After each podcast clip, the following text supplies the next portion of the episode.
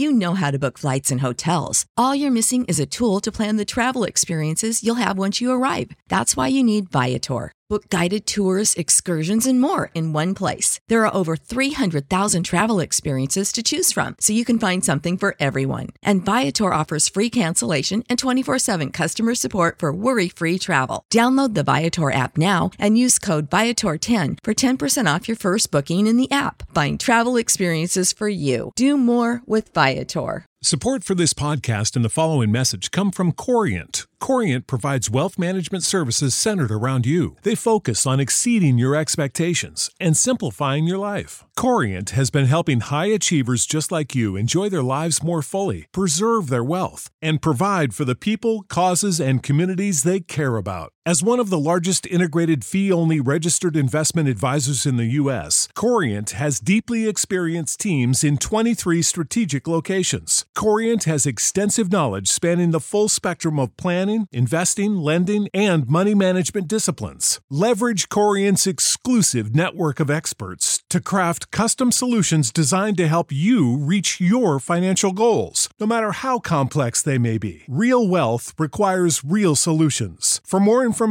connect with a wealth advisor today at corient.com. That's C O R I E N T.com. Corient.com. ある日目覚めると愛に包まれた気持ち Marco Casolino e Omar Serafini presentano La sindrome di Inomaru, un viaggio semiserio nella realtà quotidiana del sollevante.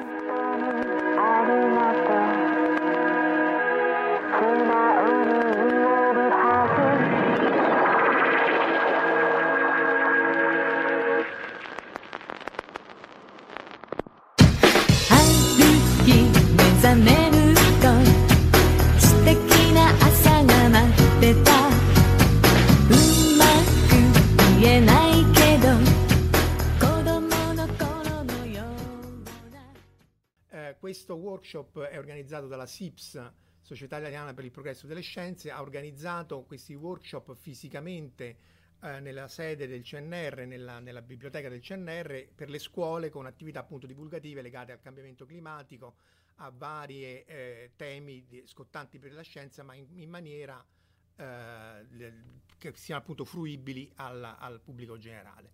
Abbiamo come ospiti eh, Enrico Traversa, il professor Traversa eh, è già professore eh, eh, al Dipartimento di Scienze Chimiche dell'Università di Tor Vergata, eh, adesso è detto scientifico all'ambasciata eh, italiana in Tokyo, è stato in Giappone parecchi anni, però si trovava in Giappone al tempo dell'incidente di Fukushima ed è adesso in Giappone al tempo del Covid. Poi abbiamo Antonio Moscatello, giornalista di Aska News, anche lui yamatologo, esperto di Giappone, ha scritto vari libri sul Giappone, anche sulla Corea, l'ultimo è eh, Forse non tutti sanno che in Giappone, che appunto è un testo che racconta anche parecchi dei disastri e, de- e delle eh, calamità che hanno eh, afflitto l'isola che noi amiamo. E poi dopo avremo Pio Emilia che ah, mi sta mandando messaggi adesso, non ho questa app, eh, che, aspe- un secondo solo, eh, la può installare? Perché eh, eh, mi, mi sta scrivendo su Facebook Pio D'Emilia, giornalista di eh, Sky G24. eh, lui eh, non solo si trova in mezzo ai disastri, ma se li va anche a cercare, quindi non solo era in- a Fukushima. al- eccolo, Se- Pio, ci senti? Ciao Pio, ci senti? Perfetto. E allora stavo dicendo che tu i, i- i disastri non solo ti ci trovi in mezzo perché eri lì al tempo di Fukushima, sei lì al tempo del Covid, ma hai seguito anche tutte le vicissitudini drammatiche de- de- di quelli che si chiamano migranti nel- nel- da- da- dal- dalla, dalla Siria verso la Grecia, hai seguito anche tutti...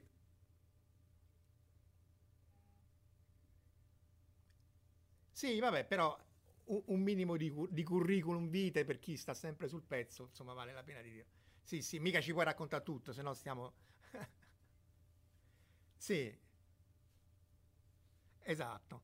Allora, io direi che se ci sentono più o meno tutti, spero, eh, potremo partire con questo breve ricordo di Stefano Carrer, che tra l'altro voi conoscevate molto meglio di me, con Stefano che vedete qui a sinistra eh, e Pio siamo stati nella regione di Fukushima nel 2017, giornalista del Sole 24 Ore, recentemente scomparso in un drammatico e stupidissimo purtroppo incidente di montagna, eh, profondo conoscitore del Giappone, anche di economia, ma soprattutto anche di, tutta la storia del, eh, della cultura del Giappone.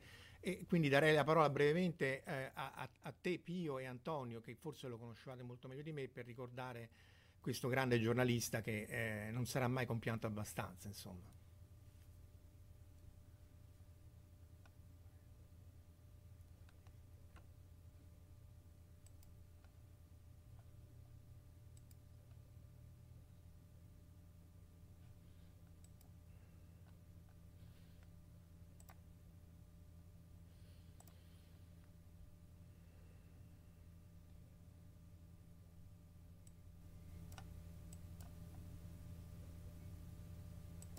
sulla cultura, su un mondo, con una scrittura che appunto riusciva ad appassionare anche su temi, su temi molto prosaici, quindi bravissimo collega, rigoroso, preciso e soprattutto con un carattere, un carattere fantastico. Io, io francamente eh, non, non, saprei dire di più di, di Stefano perché il, diciamo, era una persona, una, ci mancherà, ecco, questo, questo è quello che posso dire veramente.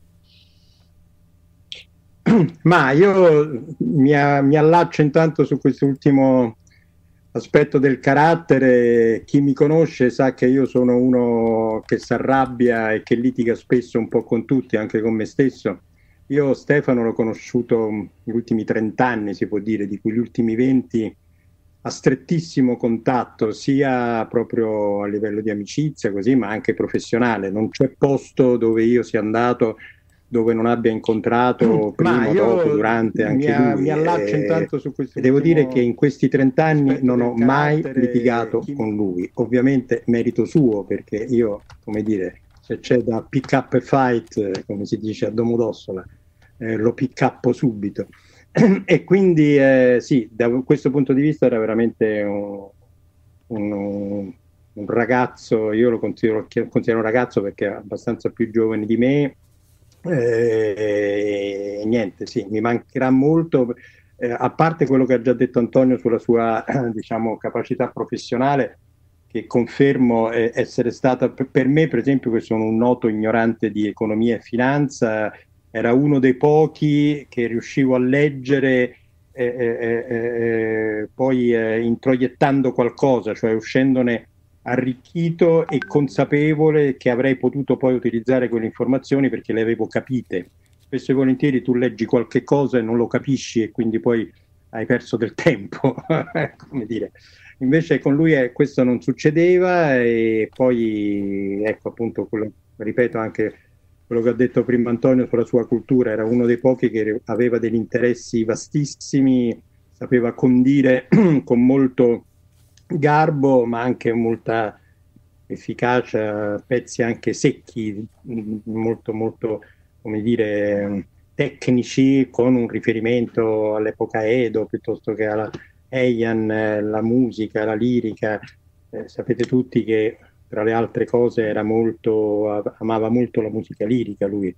Eh, aveva tanti amici, eh, non so se lo sapete, ma lui, una delle prime persone che ha conosciuto e che eh, gli è valso un primo articolo, quasi uno scoop all'epoca, eh, fu Boccelli. Sapevate questo? Eh, lui era stato incaricato di fare un pezzo su eh, non so cosa di agricoltori in Toscana, una cosa del genere, aveva incrociato un personaggio che era famoso nella zona perché andava a cavallo ed era cieco. E lui dice, decise di farci un pezzo e, e si scoprì poi che era Boccelli, che all'epoca era totalmente sconosciuto, fece un pezzo, lui gli eh, cantò, gli fece can- sentire una registrazione che aveva fatto, lui questa registrazione la portò a Milano, non so adesso, non mi ricordo bene i particolari, la portò a chi di dovere e questo chi di dovere scritturò per la prima volta Boccelli, il quale poi ringraziò con un messaggio che io una volta ho visto eh, Stefano per questo ottimo inizio. Quindi insomma è anche stato un, uno scout, un talent scout come si dice. E poi era amico altro, altro eh, scusate un attimo. E, eh, un'altra, un'altra, eh, un'altra, cosa divertente è che lui era anche molto amico di Alberto, si chiama Collina. Vi ricordate l'arbitro, tra virgolette, maledetto, quello delle, delle, delle, delle partite dei mondiali in Corea?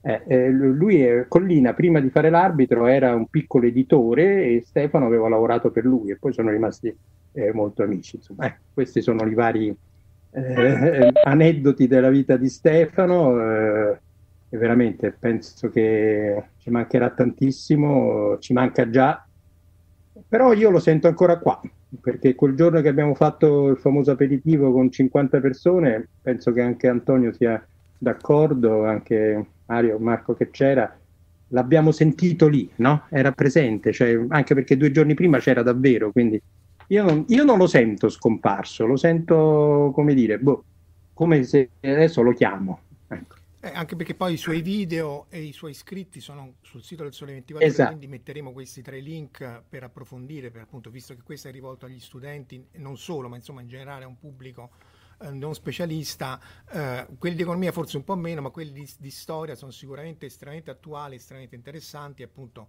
e anche i video sono molto fruibili, quindi eh, in qualche maniera appunto rimane qui con noi questo grande giornalista appunto scomparso.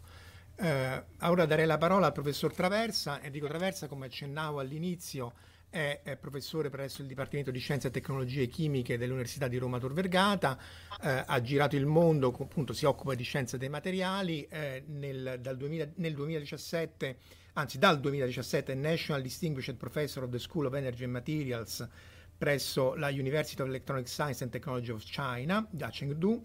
È stato anche eh, eh, Principal Investigator presso il NIMS, il National Institute for Material Science di Tsukuba in Giappone, nel periodo, eh, tra l'altro coperto anche dal famigerato incidente alla centrale nucleare. è stato Principal Investigator di tantissimi eh, eh, eh, gruppi e aspetti appunto di scienza e tecnologia dei materiali, quindi eh, non, non, li posso coprire tutti, magari eh, ce ne accenderà lui. Allora, appunto, è addetto scientifico all'ambasciata italiana in Tokyo e, e, ed è lì, appunto, in questo periodo del Covid. E quindi abbiamo chiesto, e lui ha, ha gentilmente acconsentito a darci delle sue eh, opinioni e eh, osservazioni sulla gestione, appunto, delle emergenze. Eh, nel, nel, Giappone in questo periodo uh, così critico, ma anche in quello di Fukushima, perché appunto si trovava um, in Giappone nel 2011. Enrico Traversa. Grazie Marco, uh, ho viaggiato molto, sì, ma sono due mesi che sto chiuso a casa e per la prima volta mi sono messo la cravatta da due mesi. Poi, ovviamente sotto sono in tenuta Covid, quindi in mutande, però questo non lo vedrete, ma anche perché è falso. E, e, mm, sì, vorrei insomma un pochettino eh, raccontare la mia storia con il Giappone perché in realtà è anche un po' più lunga del, di, di, di, quanto ha detto Marco. Sono venuto in Giappone per la prima volta per tre mesi nel 92 e, e nel 94 sono arrivato in Giappone una settimana dopo il terremoto di Kobe, che è stato un altro evento, un'altra catastrofe molto, molto forte. Io ero in zona Tokyo, quindi non sono stato direttamente coinvolto in modo personale da questo disastro però ovviamente è stata una cosa molto, molto sentita. Eh, tra l'altro ero a, a Kuala Lumpur eh, quando è venuto il terremoto e sono arrivato a, a, a, Tokyo cinque giorni dopo. Poi in realtà ero in Giappone anche quando c'è stato l'incidente di Tokaimura, l'altro incidente nucleare, piccolo, lieve, ma molto significativo perché la reazione a questo incidente, soprattutto della, della, della parte privata, fu molto reticente e quindi quella esperienza mi ha diciamo anche ehm, come dire formato per eh, essere sospettoso quando c'è stato l'incidente di Fukushima nel 2011 poi sì, del 2009 diciamo, ho lasciato Tor Vergata e sono andato a lavorare all'estero in Giappone, appunto come eh, cervello in fuga perché non, non, avevo più finanziamenti di ricerca in Italia e eh, sono rimasto fino appunto dopo Fukushima, diciamo me ne sono andato dal Giappone eh, in, a causa del, del, dell'incidente, del terremoto e dell'incidente successivo. Per un periodo non ho quasi più frequentato il Giappone, quando, mentre prima ero diciamo due o tre mesi all'anno eh, in Giappone e sono tornato nel 2018 e diciamo, ripreso i legami eh, con il Giappone nel nuovo ruolo di addetto scientifico. Allora, una cosa che, eh, che, che, è secondo me estremamente importante per considerare la risposta del Giappone sulle emergenze è se l'emergenza è prevista o se l'emergenza è imprevista. La reazione è totalmente diversa, è stata totalmente diversa. L'esempio è stato il terremoto di Kobe. Eh, il terremoto di Kobe è stato molto forte, inaspettato, ci sono stati disastri, strade collate, palazzi collati, morti, eccetera.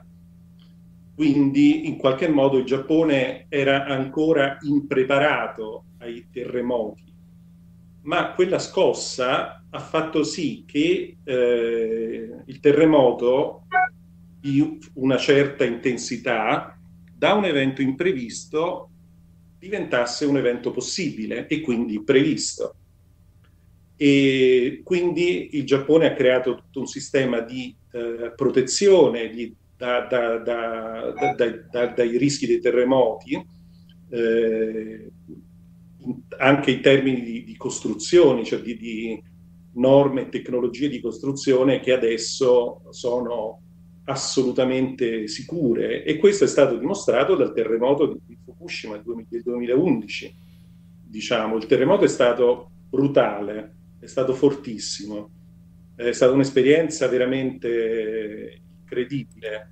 La cosa che mi ha più colpito, devo dire, è stata la seconda scossa, perché la seconda scossa eh, l'ho vissuta eh, all'esterno con eh, con i piedi a terra, ci avevano diciamo, fatti, fatto raccogliere in un campo di calcio e durante la seconda scossa era, non riuscivo a stare in piedi, era come stare su una tavola da surf, e però avevo i piedi a terra. Quello, devo dire, mi ha colpito ancora di più della prima scossa che era, che era stata ancora più forte. Ehm, eh, però dal punto di vista del terremoto, il terremoto del 2011 nella sua forza non ha fatto particolari danni. Cioè, I problemi non sono stati a causa del terremoto, ma sono stati a causa delle mezz'ora, dell'ora, di quel tempo successivo in cui si è scatenato questo rombo e, eh, ed è arrivato lo tsunami. È stato eh, diciamo, un evento imprevisto, non avevano mai previsto che eh, uno tsunami potesse arrivare alla forza e alla potenza che ha avuto nel 2011. E quindi questo ha colto eh, i giapponesi impreparati. Quindi se ci fosse stato solo il terremoto senza lo tsunami, sostanzialmente ci sarebbero stati un po' di disagi nei tempi successivi per rimettere in piedi tutte quante le infrastrutture, eccetera, ma pochissimi danni, perché i giapponesi erano pronti alla, uh, a questo tipo di emergenza. Non erano invece preparati allo tsunami e non erano preparati eh, in modo, diciamo, anche eh, piuttosto serio, nel senso che eh, questo tsunami ha causato l'incidente nucleare di Fukushima, che è stato il più importante incidente nucleare dopo quello di Chernobyl. Molto meno grave rispetto a quello di Chernobyl, ma eh, altrettanto serio perché diciamo, le conseguenze sono ancora adesso, eh, diciamo, ci sono ancora adesso le conseguenze di questi incidenti. E, mh, su questo ovviamente non erano preparati. Eh, è rimasto famoso il, l'annuncio, il pezzo di carta che era nella centrale di controllo della, di Fukushima in cui si diceva che eh, se fosse, ci fosse stato un calo di corrente, cioè di mandare un fax. appunto, e eh, cosa ovviamente impossibile.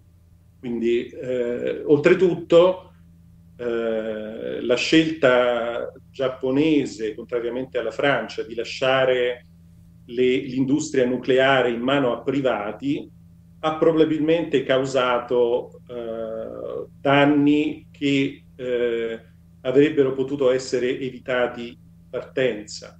Mi spiego meglio.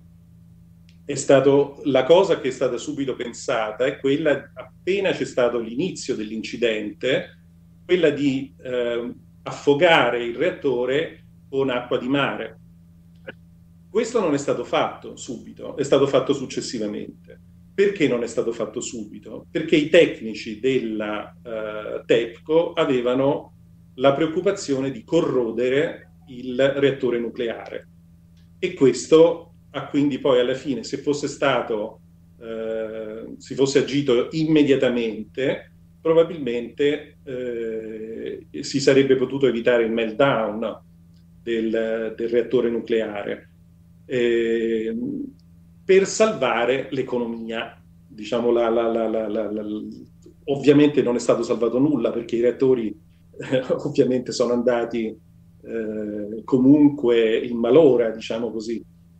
Ehm, anche questo, secondo me, è un segno di eh, mancanza di risposta all'emergenza inaspettata. Se eh, se, fosse, se l'emergenza fosse stata prevista, molto probabilmente sarebbero stati fatti dei protocolli eh, che avrebbero previsto tutte quante le opzioni e che eh, sarebbero stati efficaci per evitare danni maggiori. Tant'è vero che adesso per eh, riattivare i reattori nucleari eh, il governo giapponese ha implementato tutta una serie di norme di sicurezza eh, che sono a prova di attacco terroristico, a prova di qualunque tipo di incidente. La cosa che a me è, strana, è strano capire è che per implementare queste norme di sicurezza è necessario investire moltissimi soldi per poter adeguare i reattori nucleari alle strutture, ma comunque lo stanno facendo per far ripartire questi reattori.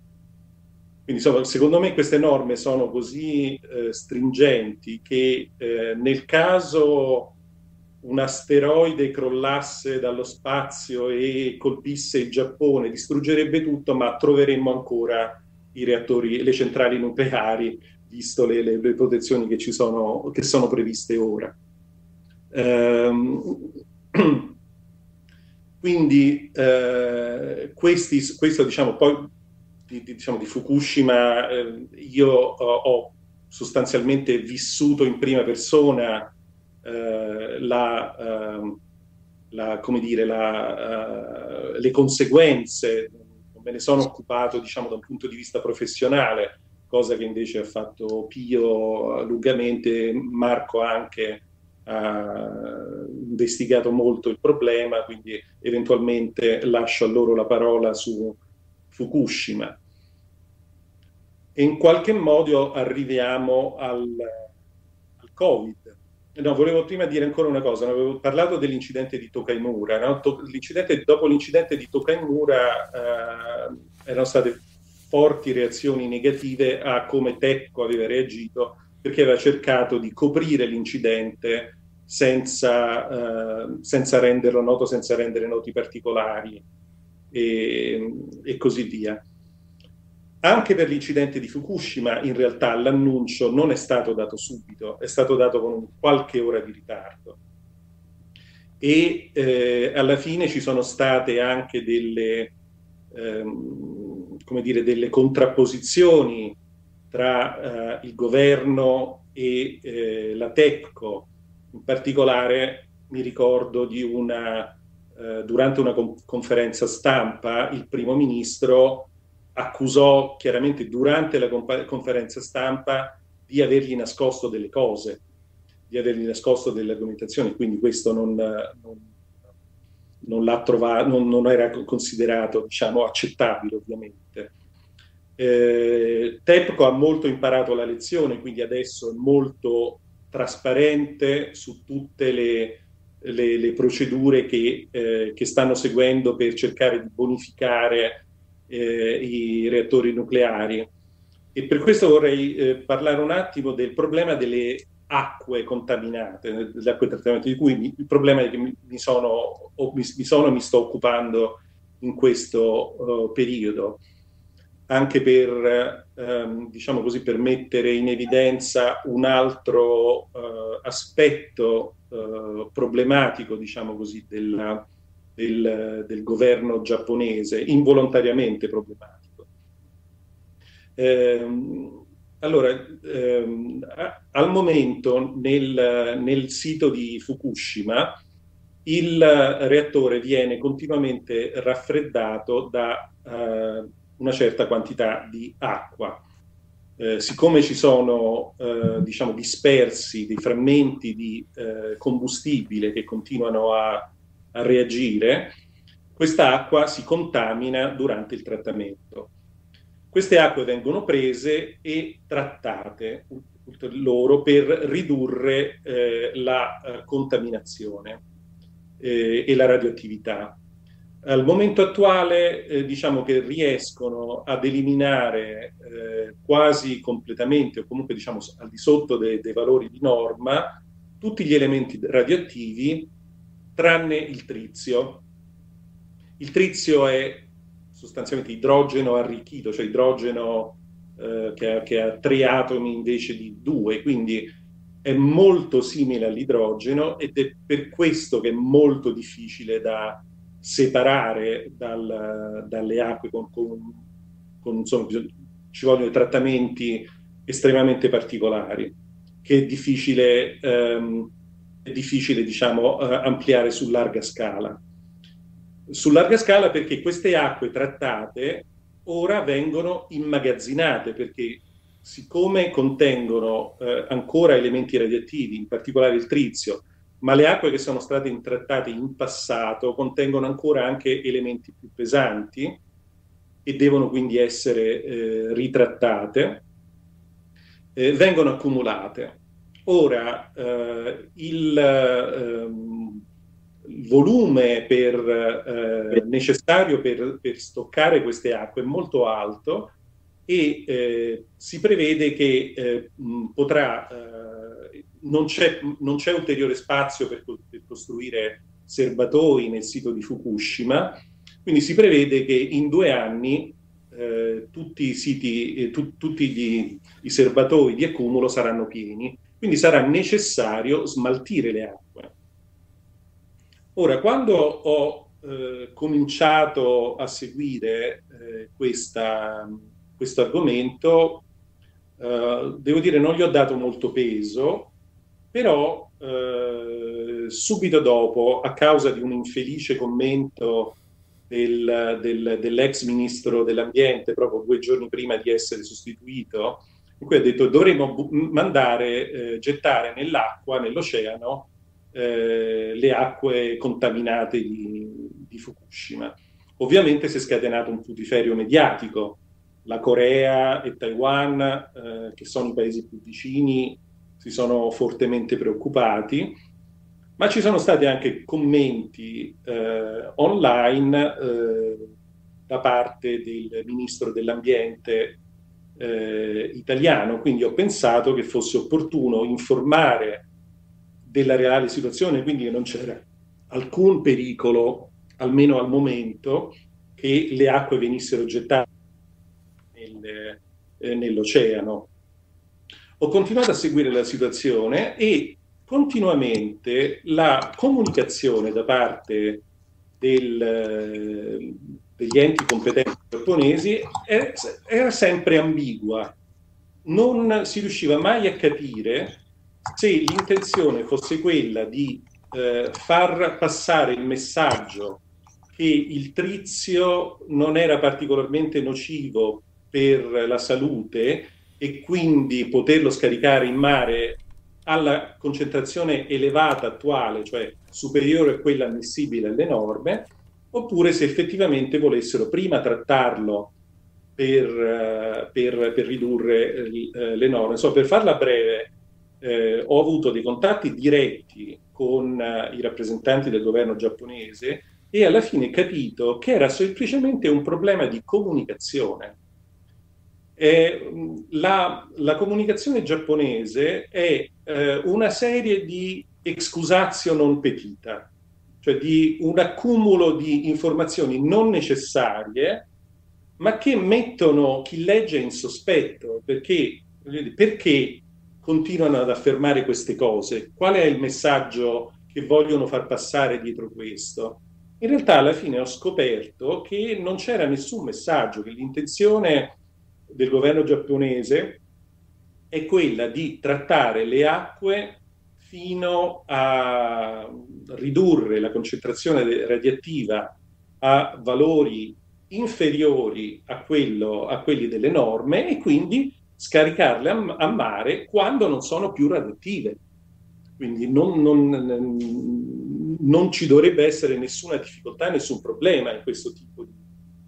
Eh, sono molto contento di vedere che eh, la comunicazione è modificata, adesso i messaggi sono molto più chiari e quindi spero che non si creino più queste ambiguità di interpretazione e eh, quindi insomma sono molto contento che questa, eh, almeno questa, questo, questa difficoltà di comunicazione sia stata risolta. Questo però si riflette un po' su molte delle comunicazioni che i giapponesi intraprendono uh, per, uh, uh, per, per, presentare le loro, le loro cose. Infatti adesso passiamo al Covid, in qualche modo. Um,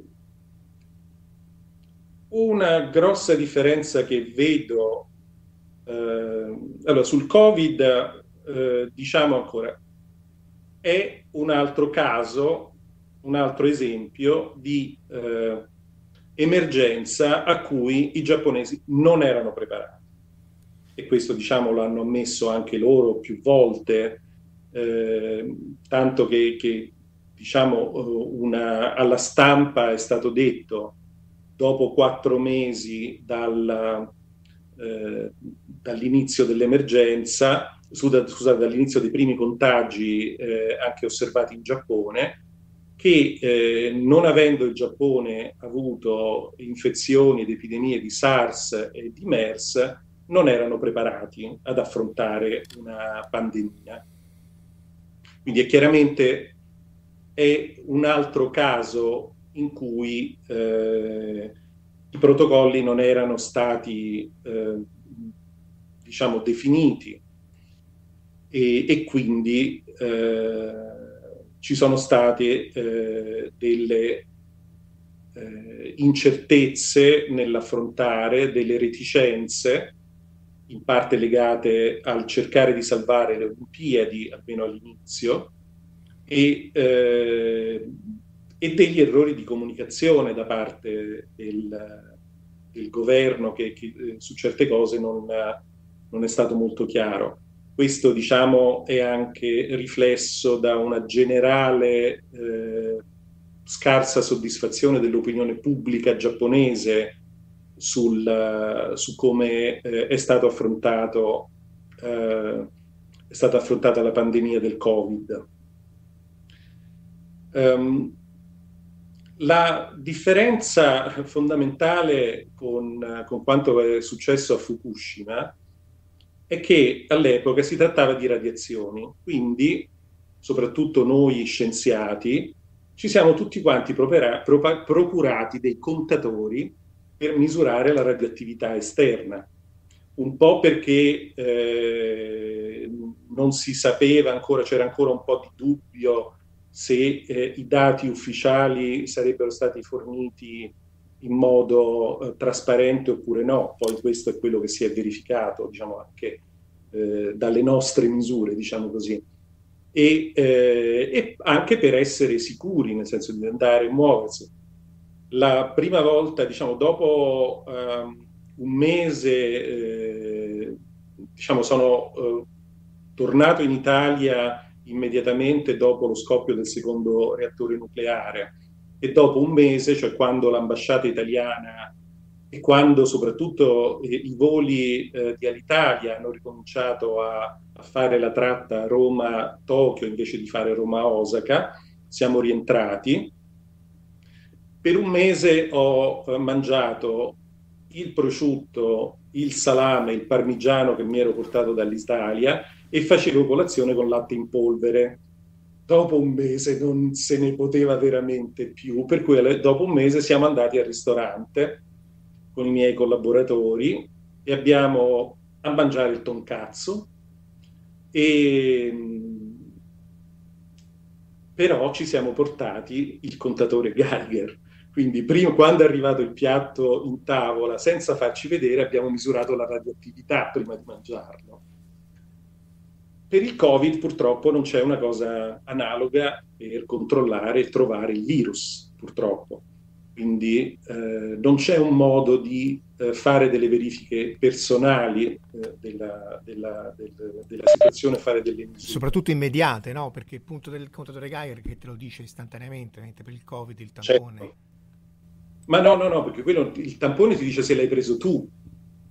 Il, questo, questo invece la, la radioattività, il Geiger ti dice se la radioattività è in giro e dove è. Quindi non c'è una cosa analoga, non ci può essere una cosa analoga che ti dica il virus è qui, qui non c'è, eh, quindi stai tranquillo ad andare da questa parte, non devi andare da quell'altra parte.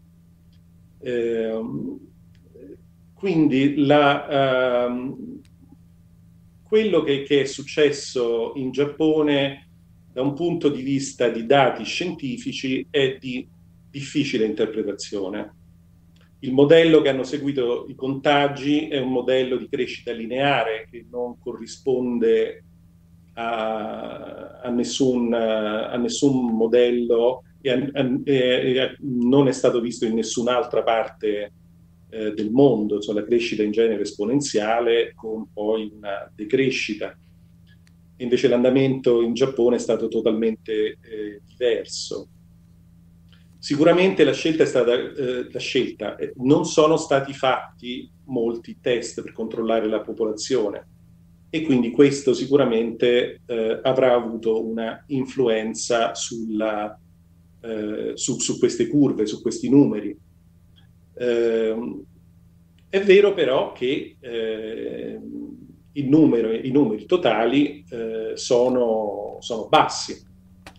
Eh, al momento cioè, sembrerebbe che il virus non abbia colpito in maniera eh, troppo pesante il Giappone e no, diciamo, non è solo sembrerebbe perché se ci fosse stata una grande quantità di morti e di eh, malati negli ospedali, eh, sostanzialmente sarebbe venuto fuori. E sarebbe, è una cosa che sarebbe stata difficile da coprire se in, in dimensioni molto rilevanti. Qualche cosa è stato, diciamo, uh, tenuto, uh, non messo in evidenza, diciamo così, però eh, sostanzialmente non c'è stata una crisi eh, catastrofica come quella che c'è stata in, uh, in, uh, in Italia, in, Europa in genere, negli Stati Uniti, per non parlare adesso del Brasile e della Russia. Um, allora, perché? È vero che la mortalità non è stata molto alta non solo in Giappone, ma anche in Corea ed in Cina alla fine. Eh, che siano dei numeri completamente sbagliati è difficile a dirsi e probabilmente non, non è questa la motivazione. Eh, trovare delle spiegazioni scientifiche, a parte la spiegazione scientifica di una gran fortuna, eh, non è banale, eh, però qualche possibile spiegazione c'è. Eh, ad esempio, ehm, è stata trovata una correlazione tra l'influenza, cioè tra la severità del, eh, del virus eh, dei, sui pazienti nei paesi che, hanno, eh, che fanno vac- la vaccinazione BCG, cioè la vaccinazione contro la tubercolosi. ora, apparentemente questa correlazione è assolutamente fantasiosa, in realtà non è così, perché eh, è provato dal punto di vista scientifico che il vaccino BCG è uno dei fattori che ehm, eh, stimola la produzione della cosiddetta trained immunity, che è stata scoperta, diciamo, da circa vent'anni, cioè l'immunità, un'immunità che viene sviluppata a causa di agenti che possono essere appunto dei virus, dei vaccini, cioè degli stress, diciamo così, che provocano nell'organismo una formazione di eh, immunità che ha memoria e quindi viene prolungata nel tempo eh, e che soprattutto è a largo spettro, cioè che agisce contro qualunque tipo di aggressione. Eh, in Giappone il vaccino BCG viene fatto, quindi potrebbe esserci una correlazione eh, tra la scarsa mortalità e questa, eh, e questa, eh, e questa, diciamo, questa, questa trend immunity. Un altro fatto è che adesso stanno cominciando a fare i test sierologici sui giapponesi e eh, stanno trovando che eh, allora, nei test sierologici si misurano le immunoglobuline, cioè gli anticorpi, che si dividono in IgM e in IgG. Cioè gli IgM sono gli anticorpi che si sviluppano, sviluppano subito alla, uh, diciamo, alla prima reazione contro il virus e dopo si sviluppano gli IgG che sono gli anticorpi che proteggono a lungo termine, quelli che restano uh, nell'organismo alla memoria e proteggono da ulteriori infezioni uh, dallo stesso virus. Ora stanno trovando in Giappone, però è stato trovato anche in Cina questo interessante, con una percentuale di frequenza minore rispetto in Giappone, che eh, sono, si sviluppano prima le IgG rispetto alle IgM. Allora questo potrebbe essere legato ad una precedente infezione.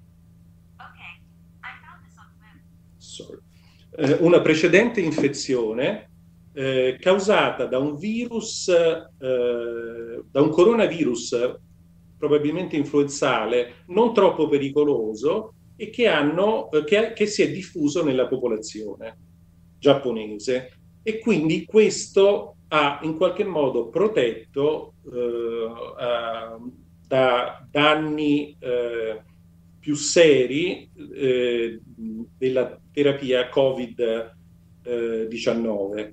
Questo potrebbe essere vero anche in Cina, dove sono stati appunto dove ci sono dei dati scientifici anche su questo e, e, e quindi spiegare anche la eh, relativamente bassa mortalità che si è avuta in Cina.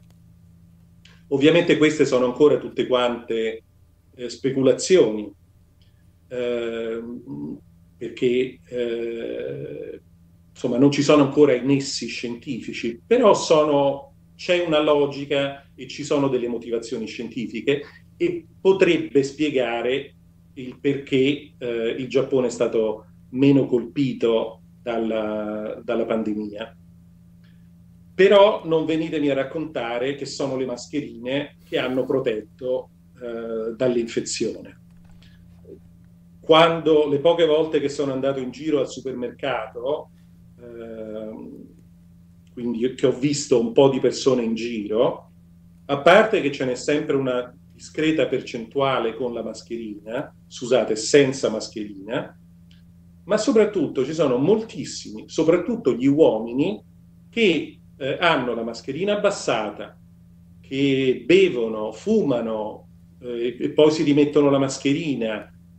Ne ho visto uno anche con la mascherina al polso. Eh, cioè è un utilizzo della mascherina come fanno quando c'è l'allergia, quando ci sono il, il, il, i pollini, quindi con una cosa che non è letale, se te, la, se te la togli la mascherina tossisci un po', ma non è l'uso adatto, l'uso conveniente per, eh, per un virus, per proteggersi da un virus. Le donne sono più diligenti per questo, ho visto meno donne con eh, mascherina in posizioni bizzarre, eh, però insomma complessivamente sì, certo, può, ha aiutato, ma non può essere secondo me un fattore determinante per uh, spiegare la, uh, la bassa uh, mortalità e il basso contagio del, del, del Covid in Giappone. Un altro esempio della impreparazione per, del, vista nel, del Covid, quindi di, di, prendere dei provvedimenti così un po' eh, insomma strani. Questa è una Abenomask che io ho ricevuto a casa. E adesso ve la, fatto, ve la metto a confronto con una mascherina normale Quindi, insomma, queste sono le dimensioni reciproche. La, la, l'altra cosa che aggiungo è che ho visto una sola persona con la, maschera, con l'abeno mask in giro per il Giappone. Eh, quindi diciamo che ci sono, so, ci sono una serie di cose. Probabilmente alla prossima pandemia se eh, c'è anche una riflessione, se ci sarà una riflessione sugli, sugli, sugli errori fatti nella gestione del, di questa pandemia, eh, il Giappone sarà pronto nuovamente, sarà, una, una, un, sarà un qualche cosa di previsto e quindi non ci saranno probabilmente problemi. La mia preoccupazione è però che eh, sta crescendo una narrativa di eh, um, grande successo del Giappone, che quindi è andato tutto bene perché è stato fatto tutto quanto bene. Io sono, non sono convinto che sia stato fatto tutto quanto bene, spero che questa narrativa non passi per il futuro, perché se il Giappone si prepara poi su dati sbagliati, il rischio è di un, nu- un nuovo fallimento, mentre sono sicuro che eh, se tutte quante le precauzioni saranno per tutti quanti i protocolli, tutto è, sarà creato un sistema di protezione come è stato creato a Taiwan e che ha protetto Taiwan dopo la SARS da avere danni seri dal, dal Covid. Eh, questo è quello che mi auguro. Io finirei qui. Grazie. Allora, ci sono moltissime domande, eh, però io direi che le domande, visto che sono alcune specifiche sull'ambasciata, ma sono trasversali anche agli altri speaker, le lascerei per dopo e darei la parola a, a Antonio Moscatello. Lui è giornalista presso l'agenzia di stampa Asca News, è laureato in lingua e letteratura straniera eh, conosce molto bene il Giappone, ha vinto il premio Umberto Agnelli, che è un premio prestigioso per il giornalismo nel 2018, è autore anche di vari volumi, uno Megumi sul rapimento da parte della Corea del Nord dei, dei giapponesi uno più recente che, a cui accennavamo prima, forse non tutti sanno che è in Giappone, in cui sono tutta una serie di aneddoti e stranezze del Giappone del passato. Quindi avevo chiesto ad Antonio di eh, parlarci anche di quelle moderne, ma soprattutto di focalizzarsi sui disastri e eh, le eh, emergenze del passato del Giappone. Vai Antonio. Allora, mi ha molto colpito il, il tema che ha portato il professor Taversa sul tema della preparazione e impreparazione rispetto ai disastri, che è una preparazione e impreparazione nella declinazione del professor Terza, soprattutto del governo, insomma, dell'azione pubblica rispetto alla, eh, al disastro eh, per contenerlo o per prevenirlo in questo caso.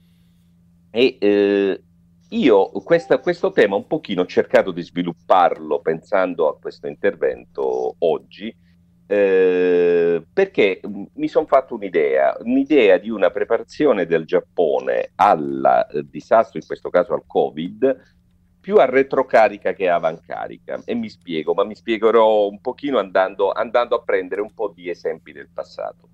Quando Marco mi ha detto, ma parlami dei eh, disastri del passato, e se non avessimo vissuto l'esperienza del Covid, in particolare in Italia dove abbiamo avuto questo lockdown duro, io probabilmente avrei fatto come, come, si fa sempre in questi casi, sarei andato su Wikipedia, la Bibbia del XXI secolo, avrei preso la voce disastri in Giappone, avrei guardato la lista di questi disastri e in base a questo poi sarei andato a cercare, insomma avrei approfondito e avrei raccontato i principali disastri della storia, e però sarei andato completamente fuori strada perché eh, se provate a cercare quella voce troverete che il disastro più grosso di cui si, si parla è il grande terremoto del Cantò del 1923, 120.000 morti, 150.000 e poi tutta una lista di terremoti, terremoti, terremoti, terremoti, qualche tsunami, eh, ogni tanto un incendio, addirittura l'esplosione di una nave, tutto trovate meno che le epidemie.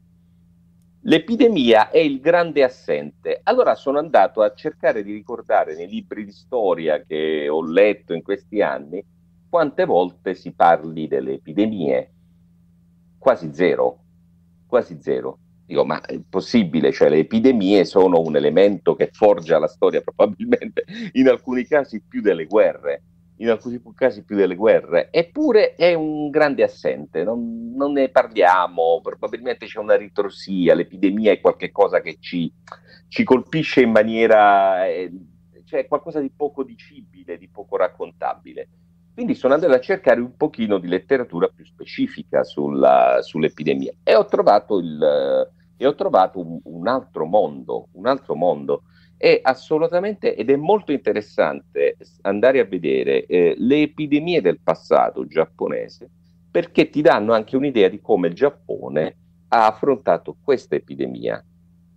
Eh, preparazione in preparazione, dicevamo. Torno un attimo sul tema dello tsunami, dello tsunami del 2011 è assolutamente vero che è un, è un, evento imprevisto, è stato un evento imprevisto, ma non lo è stato nella, eh, declin- diciamo, dal punto di vista del folklore e della eh, cultura dei luoghi.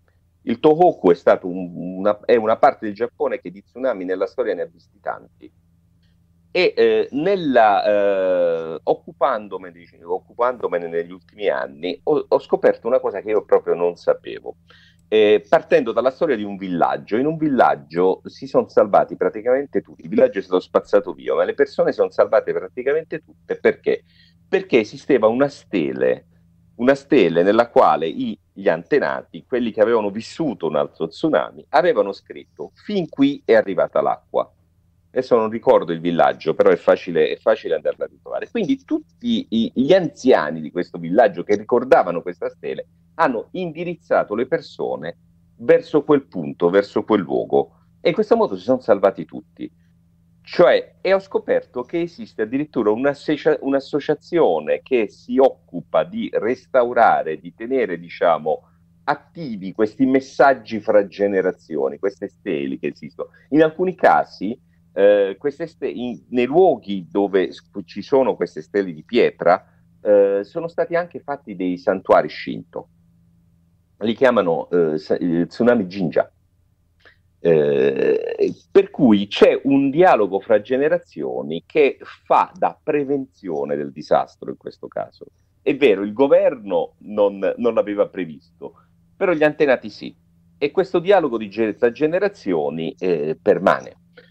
Ora, questo dialogo di generazioni si eh, trasmette sia attraverso questi oggetti, no? Uh, messaggi, con questi messaggi lasciati nei luoghi, sia attraverso il folklore. Prima parlando con Marco dicevo, questo è un, uh, un, workshop, un seminario organizzato dalla Società Italiana per il Progresso delle Scienze, io vi porto un pochino il diavolo, a questo punto vi porto il, il diavolo in chiesa, perché andiamo a parlare un pochino di folklore. E torniamo alle epidemie, prima di tutto le epidemie in Giappone sono state prevalentemente nella sua storia, a parte la spagnola del 18-19 che è stato un fenomeno globale, epidemie di vaiolo. Il vaiolo ha fatto de- de- degli stermini inenarrabili in Giappone e ci sono state in particolare 12 principali epidemie di vaiolo, ma una in particolare è, è in- fondamentale per la storia, è proprio uno spartiacque della storia giapponese eh, ed è quella del 735-737, non 1700, ma proprio 735-737. È stata un'epidemia devastante perché ha eh, spazzato via fino al 35% della popolazione giapponese dell'epoca. Quindi mh, enorme, e è arrivata a Nara, che era la capitale, ha eh, colpito la famiglia imperiale, ha colpito il clan dei Fujiwara. Alcuni dei principali esponenti dei Fujiwara, che era il potere in quel momento in Giappone, sono stati spazzati via da questa, sono morti, sono tutti morti per questa epidemia di vaiolo. È talmente importante questa epidemia, epidemia che è conosciuta come la grande epidemia dell'era Tempio, perché questo era il nome dell'era eh, quegli anni, che eh, il vaiolo è stato chiamato ministro della morte. E eh, uno dei principali monumenti che tutti i turisti, soprattutto quelli italiani, vanno a visitare eh, in Giappone, quando vanno in Giappone, eh, e che è uno dei simboli del Giappone, un colosseo del Giappone, il Todaiji Nara, è stato costruito per quel motivo. Il grande Buddha all'interno doveva proteggere doveva proteggere i giapponesi, il Giappone dal vaiolo, dal, nasce proprio per quello. Tutto il, l'imperatore Shomu dell'epoca, eh, l'imperatore dell'epoca, eh, costruì una rete di, di templi buddisti proprio perché dovevano in qualche modo eh, proteggere il Giappone. Tutto il sistema chiamato Kokubunji, cioè sistema dei, dei templi nazionali, nasce dopo questa epidemia, perché Shomu si sentiva in qualche modo responsabile dell'epidemia. Perché? Qui c'è un tema, il tema del confucianesimo arrivato dalla Cina, come diciamo viaggiano i virus, viaggiano anche i concetti culturali.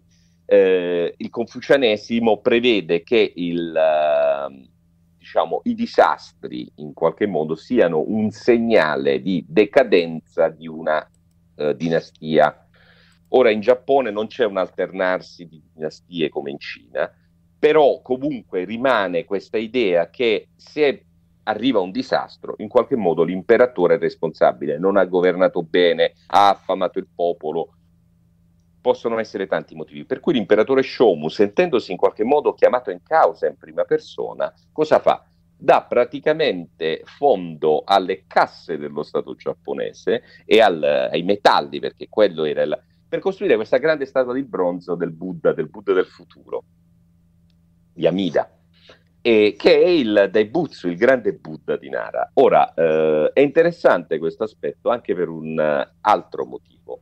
Eh, ori- le prime epidemie di vaiolo sono state interpretate dai giapponesi come una eh, vendetta dei kami, degli dei locali, rispetto all'arrivo in eh, Giappone del buddismo alla fine eh, te, cercherò di mettere assieme questi fili per spiegare come questo si collega al tema della preparazione e impreparazione del, del Giappo, dei giapponesi più che del Giappone rispetto a un disastro come un'epidemia, come l'epidemia che stiamo vivendo. Il, eh, le, le, le, prime epidemie di vaiolo arrivano in Giappone molto probabilmente portate proprio da monaci buddisti, monaci buddisti che portavano con loro la cultura, i sutra e portavano purtroppo con loro anche le malattie presenti nel continente. Eh, non è il caso dell'epidemia del 735. L'epidemia del 735 viene portata in Giappone da un giapponese, da un marinaio giapponese di ritorno eh, nel Kyushu, l'isola meridionale, ad Azaifu, che, era una de- che oggi è Fukuoka praticamente, eh, che era una delle principali città del Giappone, rivaleggiava con la capitale. E, perché sappiamo questa cosa? Perché il, uh, i giapponesi avevano preso l'uso cinese di uh, cominciare a scrivere tutto, a raccontare tutto, a, a fare delle cronache ben precise di tutto quello che accadeva per cui noi sappiamo benissimo che un tal marinaio giapponese di ritorno dalla Cina, dalla Corea, scusatemi, porta, in, eh, porta da Zaifu il virus, scoppia l'epidemia, un gruppo di eh, funzionari della corte si trova a passare per da Zaifu e porta anche nello Honshu e a Nara, nella capitale, il, eh, diciamo, la malattia. E la malattia stermina eh, parte della corte e, ste, e si diffonde in tutto, in tutto il paese facendo, facendo, il disastro che vi dicevo, che vi dicevo prima. Ehm, Ora, le eh, slide che tu hai preparato. Eh, quando ah, già, sì, sì, sì, già beh, vedere la prima, tu non le potrai vedere, però non le posso dici, vedere, qua, sì, sì, sì. no, Le... Se mi dici di metterle, io le metto. Eh, scusa, Sì, beh, eh, diciamo la, per le prime due, quindi la prima e poi il grande Buddha, il debutto per uh, spiegare che cosa, di cosa parliamo, diciamo, per ricordare ai nostri amici di cosa, di cosa parliamo. E ti direi anche di mettere la terza, quella del, del, del la, terza, la, terza, la terza slide. Ora, eh, se il Buddha aveva questo compito di preservare il Giappone dalle epidemie, in realtà, in realtà come eco di, questo, di questa diciamo, origine, di questa spiegazione originaria delle epidemie data dai, dai, dai giapponesi del, del, del VII secolo, esisteva anche un dio, diciamo, legato alla cultura uh, autoctona eh, shintoista, diremmo oggi, che aveva invece la colpa di trasmettere il vaiolo. Cioè il dio esisteva quindi proprio un dio del vaiolo che si chiama Hoshoshin. Hoshoshin, che direi più essere più un demone, eh, è, è, colui, è il vaiolo. È il vaiolo. Quindi c'è una tendenza immediata alla personificazione del, della malattia. Credo che sia presente anche in, in, altri, in altri, luoghi. Eh, ora, eh, cosa si fa per curare il vaiolo in questo caso? Si cerca in qualche modo, nella mentalità dell'epoca, di imbonirsi il Dio non hai gli strumenti per curarlo il vaiolo in, in, diciamo, nel, Giappone, nel Giappone antico, non, avevi, non, avevano gli strumenti per curare il vaiolo, cosa facevano? Imbo- cercavano di imbonirsi questo Hoshoshin.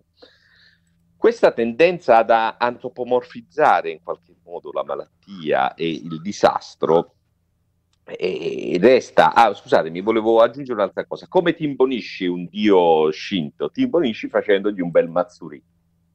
Ora, eh, questo voglio dirlo per, per, indicare quanto è importante, quanto è centrale nella cultura giapponese il tema dell'epidemia.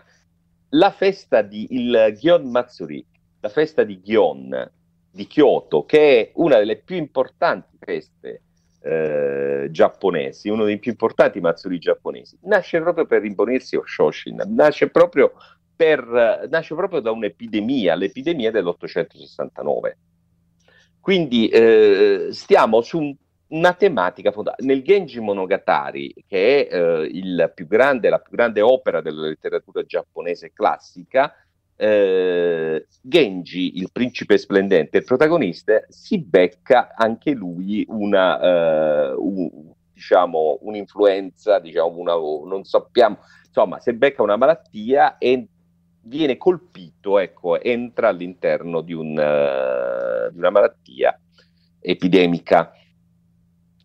Oh, uh, e poi arriviamo alla spagnola. Grande, l'altra grande epidemia che, ci, uh, che, riguarda il passato giapponese è la spagnola del 1918-19. Ha una sua valenza molto inferiore, diciamo una sua mortalità molto inferiore rispetto a quella al vaiolo del, però insomma ci restano secchi tra i 250 e i 400 mila giapponesi, quindi sono tantissimi. Anche in questo caso, eh, cos'è l'epidemia? Cos'è la malattia? La malattia, il disastro, è un qualche cosa di liminare, qualche cosa di estremo, qualche cosa di che, che esce fuori dalla normalità. Quindi anche questo processo di antropomorfizzazione, eh, di, di, di mostrificazione della malattia, avviene in epoca moderna. Nel 18-19 chi possono essere eh, i responsabili, diciamo, in un certo senso hanno anche le loro ragioni, perché l'epidemia in questo caso arriva perché il paese viene aperto, il paese si apre all'esterno e quindi circolano le persone circola, e circola anche il virus. Ovviamente chi sono i responsabili di questa, di questa epidemia? Stranieri parliamo di, in questo caso, lottatori di sumo in arrivo da Taiwan, che allora era colonia giapponese, e questi qui sono considerati i responsabili, i responsabili della, dell'arrivo della spagnola. Eh, l'antropomorfizzazione eh, riguarda, per, o, o, meglio, in questo diciamo in questo caso più che antropomorfia, yokaizzazione direi, yokai, cos'è lo yokai? Lo yokai è un mostro del folklore giapponese, riguarda anche il tema del terremoto. Questo è un fatto noto, no? A cosa sono dovuti i terremoti, che sono il tipo di disastro che più ha interessato il Giappone? Sono dovuti per il folklore giapponese il, uh, al Namazu. Il Namazu è il pesce gatto, cioè la, il folklore vuole che nelle profondità della terra esista un pesce gatto enorme che muovendosi agitandosi provoca il sisma, provoca questi moti tellurici. Normalmente questo pesce gatto viene tenuto bloccato da un dio, Kashima. Kashima con una grande pietra piatta tiene schiacciato il pesce gatto a terra e impedisce che questo si muova. Marco, se mandi c'è a un certo punto una slide del, del Namazu eh, esatto, con un grande pesce gatto schiacciato dal, dal dio Kashima. Eh? Quando, ogni tanto però anche il dio Kashima ha le sue esigenze, diciamo, di, di, vario, di vario, tipo, quindi si distrae, quindi, quindi, in qualche modo si sposta, il pesce gatto si muove e fa, diciamo, e, eh, e, e, e questo provoca i terremoti. Ora, eh, questa storia del pesce gatto è talmente profondamente, diciamo, radicata nel folklore, nella cultura giapponese, che gli ukiyo-e, no, i più grossi, i più, diciamo, le opere d'arte più conosciute nel mondo, del, le opere d'arte giapponesi più conosciute nel mondo, no, le xilografie, hanno eh, proprio un loro genere che si chiama Namazue, che sono appunto i, eh, una serie di eh, xilografie dedicate al pesce gatto. In realtà esistono anche per il vaiolo gli hashikae, sono i, eh, le xilografie, no, gli ukiyo-e dedicati al vaiolo. E, e, quindi lo yokai, figura liminare, eh, rappresenta, eh, figura liminare che è un, diciamo, un po' natura e un po' fuori dalla natura, che va oltre la natura, che però è radicata al, a, a, questo mondo, eh, vengono utilizzati come spiegazione, in questo caso dei terremoti. Eh, quando nel 1923 c'è il grande terremoto del Kanto che distrugge Tokyo, Yokohama, eh, e fa 130.000 morti, questo processo di yokaizzazione, no? di passaggio, di trasmissione della responsabilità di un terremoto a, un, a, un, eh, a una figura liminare che è un po' umana e un po' non lo è nella visione dell'epoca, eh, e eh, avviene nei confronti eh, dei coreani, degli immigrati coreani, che erano considerati umani fino a un certo punto dai giapponesi dell'epoca. Per cui mom- chi sono gli untori? Chi, chi, sono quelli lì che vanno colpiti nel momento in cui c'è il terremoto del Cantò? I coreani ne vengono uccisi a migliaia, ne vengono massacrati a migliaia subito dopo il terremoto, perché si dà loro la responsabilità dei saccheggi e di tante, tante di quelle, di, di tante colpe, qualcuno anche proprio del terremoto in sé. Quindi eh, c'è un processo di eh, trasformazione, di passaggio, ecco, della, eh, di passaggio attraverso il folklore delle informazioni sulle epidemie, sui terremoti, sugli tsunami, che alle volte assume appunto dei, delle, dei contorni, dei contorni tragici come appunto lo sterminio dei coreani nel, nel 23. Questo processo è avvenuto anche eh, oggi. Vabbè, c'è un caso, diciamo, che è diventato famoso perché è finito nelle cronache internazionali, che è quello di Amabie. E ti ho messo tra, gli, tra le slide due immagini di Amabie. Amabie chi è? Amabie è un altro yokai, è una eh, specie di sirena che però ha tre gambe, alle volte con il torso peloso da, da scimmia, con un becco eh, che secondo la leggenda nel XIX secolo a un certo punto appare un pescatore e dice se tu mi disegnerai, se tu mi disegnerai, sarà, e diciamo, coloro che vedranno questo disegno saranno salvi dall'epidemia.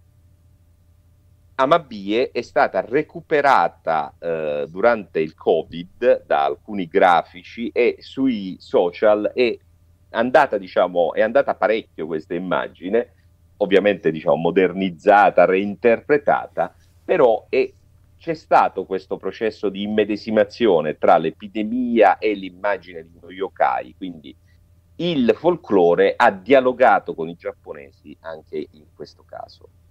Allora, per tirare i fili di questo discorso, eh, l'impressione che ho avuto io, in questo caso da lontano, è che l- mentre sì, il uh, governo, l'iniziativa pubblica è apparsa impreparata alla sfida dell'epidemia, come era apparsa impreparata alla sfida dello tsunami e del conseguente incidente nucleare, probabilmente la, la popolazione lo era meno, perché questo dialogo di, tra generazioni in qualche modo ha creato delle, eh, eh, come posso dire, una preparazione, e adesso non, non vorrei usare il termine genetico, però una preparazione che sta nei geni della cultura giapponese, dei giapponesi.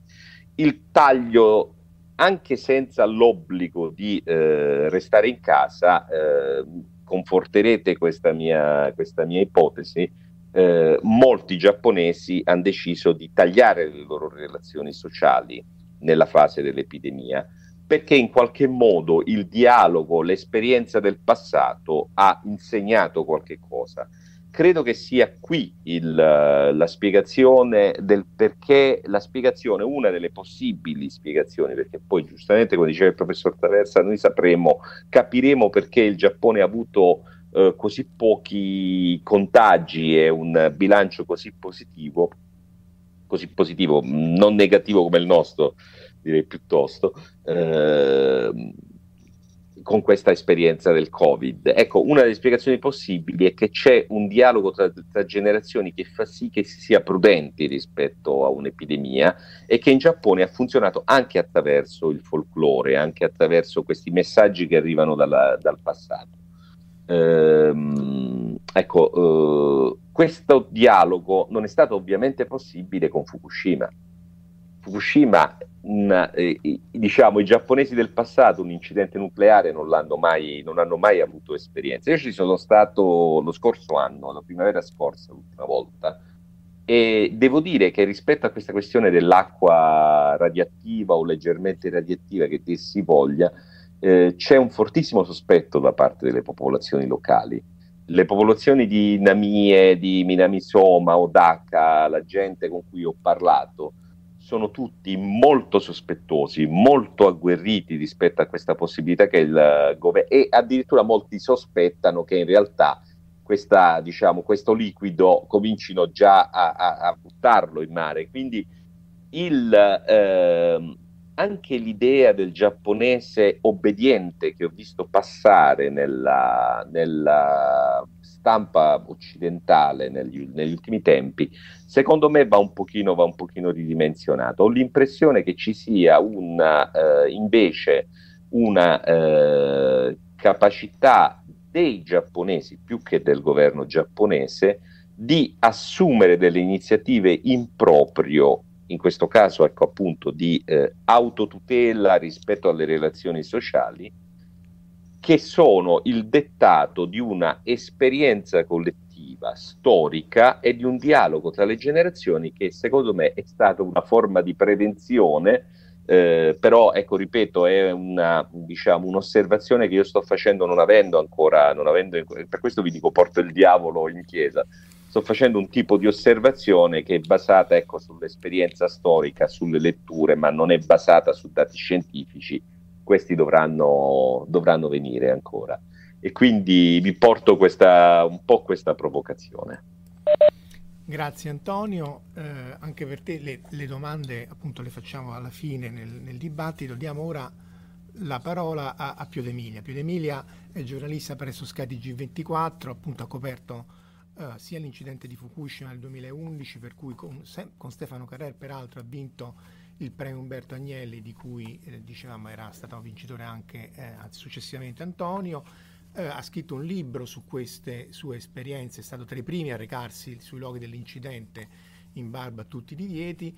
Eh, ha scritto un libro appunto Tsunami nucleare che racconta sia le vicissitudini che la ricostruzione dell'incidente, da cui poi è stato tratto anche un film fatto proprio o distribuito proprio da, uh, da Sky.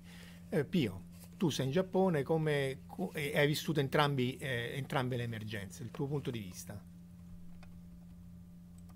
Statement, dillo che quel film tu hai dato la tua consulenza, peraltro non pagata. Ecco, stavo per dire, esatto. Benissimo, eh, buongiorno a tutti. Eh, sì, io sono in Giappone e ho ascoltato con molta attenzione i, miei due interventi. Eh, ho qualche cosa da dire sul primo, ma immagino poi ci sarà un dibattito e quindi, e quindi eh, su alcuni punti mi permetterò di eh, contestare alcune, alcune cose che secondo me sono un po' diverse da quello che poi è successo. Ma comunque, Andiamo, eh, io mi, ha, mi, di, mi avevi chiesto di fare una, una, un'analisi del, della risposta, come dire, istituzionale alle, alle, alle crisi. Io di questo vorrei parlare inizialmente. Poi io sono molto più bravo nel QA, quindi sono pronto ad avere domande e anche a farne. Non sono uno studioso, quindi non faccio lecture. Eh, eh, però intanto mi sentirei di eh, eh, intanto condivido assolutamente questa eh, non sempre condivisa all'estero eh, dicotomia eh, sociale, politica, culturale e quant'altro tra eh, istituzioni barra governo barra autorità del Giappone e popolo giapponese, perché sì, è vero che c'è questa narrazione dell'unità di qua e di là, però è anche vero che è un'unità che quasi sempre è stata frutto di una repressione, di una autorità estremamente cruda e dura e che ogni qualvolta che invece il popolo giapponese è stato eh, eh, obbligato a prendere delle, dire, delle decisioni sul momento senza l'ausilio, come spesso è successo in questi ultimi anni, delle autorità, se l'è più che cavata, come diceva anche eh, Antonio, e io ho visto con i miei occhi, come per parafrasare il famoso eh, film,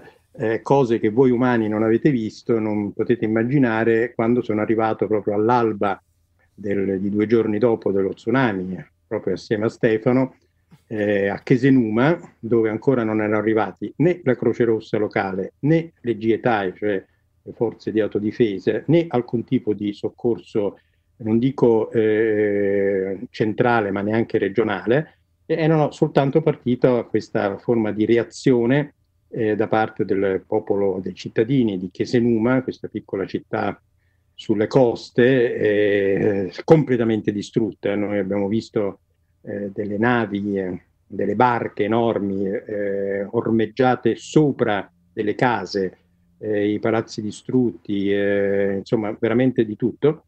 E c'era la gente che ci ha impressionato per due motivi. Primo, perché era estremamente Mm, tranquilla, cioè non c'era nessun tipo di rabbia, nessun tipo di eh, violenza, quantomeno, quant- men che meno looting o saccheggi, ma nemmeno di rabbia nei confronti delle autorità. Noi italiani sappiamo benissimo che appena succede qualche cosa la gente se la prende subito, ovviamente a torto con le autorità di turno eh, che poi queste autorità non sappiano neanche loro reagire bene, questo è un altro discorso, ma c'è questo atteggiamento di scaricare verso l'esterno. Invece i giapponesi introiettano tutti, lo vivono con molta eh, tranquillità, con molta serenità, e su questo immagino la spiritualità buddista e shintoista eh, aiuta, aiuta, molto, e soprattutto fanno le cose, le fanno le cose che bisogna fare subito, senza aspettare gli ordini come uno penserebbe che fosse, e organizzandosi con, in modo estremamente ordinato e con il sorriso. Ora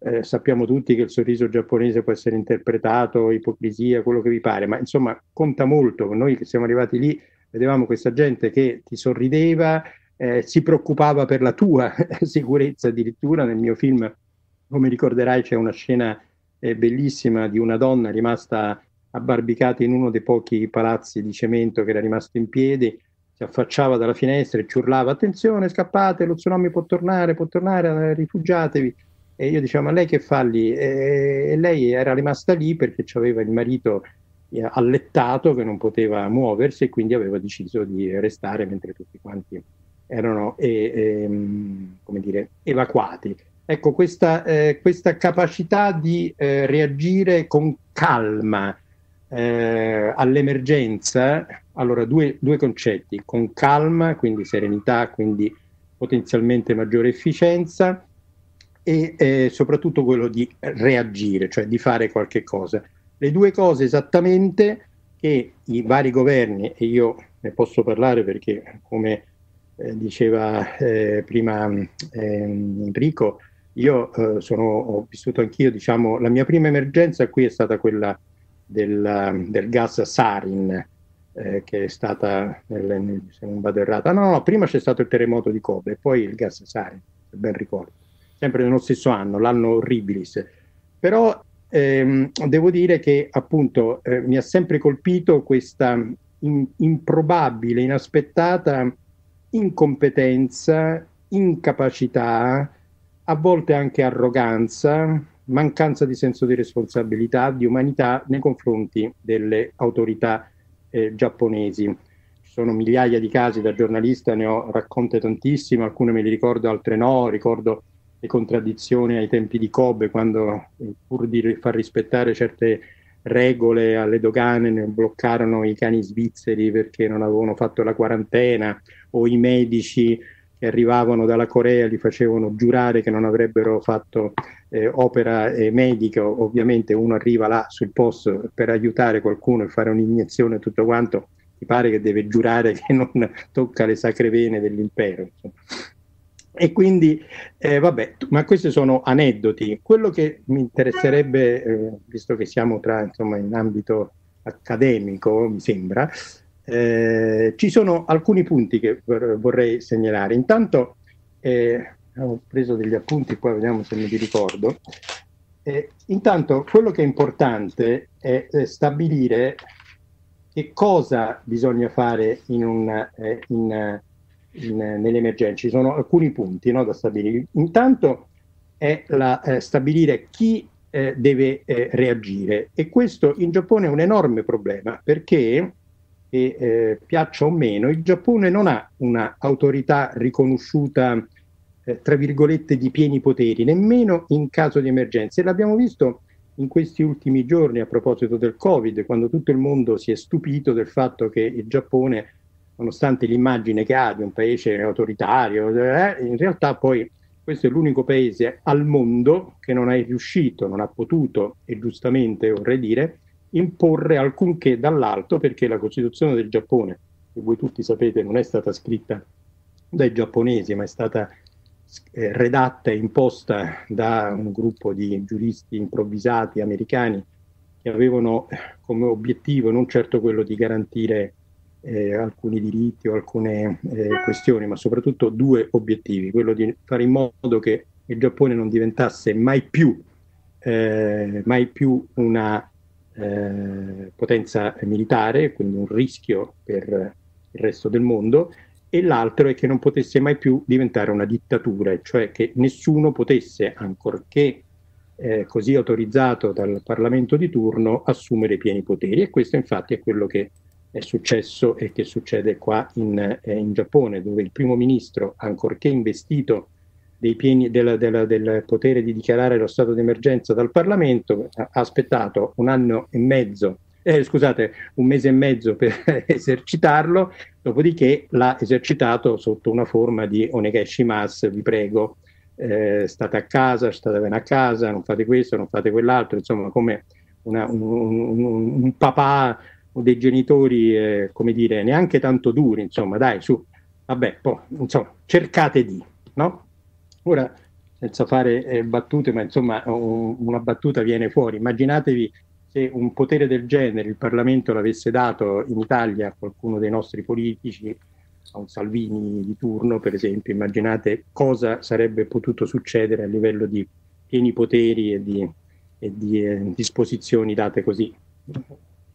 La, la, seconda cosa è che il, il, um, il, um, in Giappone manca anche, quindi allora Intanto è vero che i politici non sono riusciti a gestire le emergenze in modo efficace e doveroso, ma è anche vero che non ne avevano gli strumenti, non avevano l'esperienza.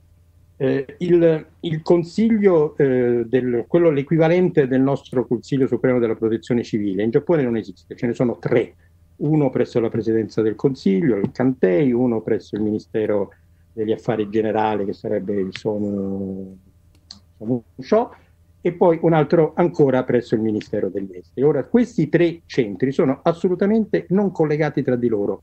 Si collegano, pensate, udite udite, non è una stupidaggine, ancora oggi via fax perché questo è il paese, l'impero dei fax, no? Ancora. E, è vero l'aneddoto che raccontava Enrico su, sulla storia di, di, di Fukushima, e ce ne sono tanti altri, ma ancora oggi tu comunichi magari per telefono, per email, eh, per email o per WhatsApp e dopodiché alla fine ti dicono sì, ma mi puoi mandare un fax? Perché il fax è ancora la carta canta, la sordi, no? Vabbè, eh, detto ciò, questi tre eh, centri di gestione dell'emergenza sono, eh, eh, intanto non hanno budget, sono fatti da burocrati a tempo indeterminato, cioè non c'è qui in Giappone lo spoil system per cui un ministro o un premier non si porta al potere i suoi uomini per questo tipo di situazioni, ma eh, eh, conta sul, diciamo, sul contributo del, del, della burocrazia, che qui eh, in termine generale il cambio, no? la burocrazia. Bene, questi signori sono certamente più capaci a volte dei politici di turno, ma sono anche legati alle loro camarille locali, ai loro interessi, eh, sia all'interno dei ministeri sia all'interno dei loro eh, rispettivi eh, eh diciamo, ambiti eh, territoriali e quindi hanno tutto l'interesse intanto a mantenere strettissimo i cordoni della borsa e del potere esecutivo e a non condividerlo con gli altri. Per cui eh, in tutte queste crisi che ci sono state, la Kobe, gas Sarin, la, la, la, la, Fukushima e il terremoto, e ultimamente immagino, perché non l'ho seguita molto da questo punto di vista, il Covid, c'è questo eh, enorme freno, e cioè quello della mancanza di coordinamento e quindi di capacità di influire immediatamente, come la parola stessa emergenza presuppone. La gestione dell'emergenza, diceva bene all'inizio, bisogna distinguere tra emergenze prevedibili o imprevedibili, ma eh, diciamo anche che idealmente, filosoficamente parlando, la parola stessa emergenza eh, e, e, previsione dell'emergenza è un po' un ossimoro, nel senso che l'emergenza è tale perché è un'emergenza.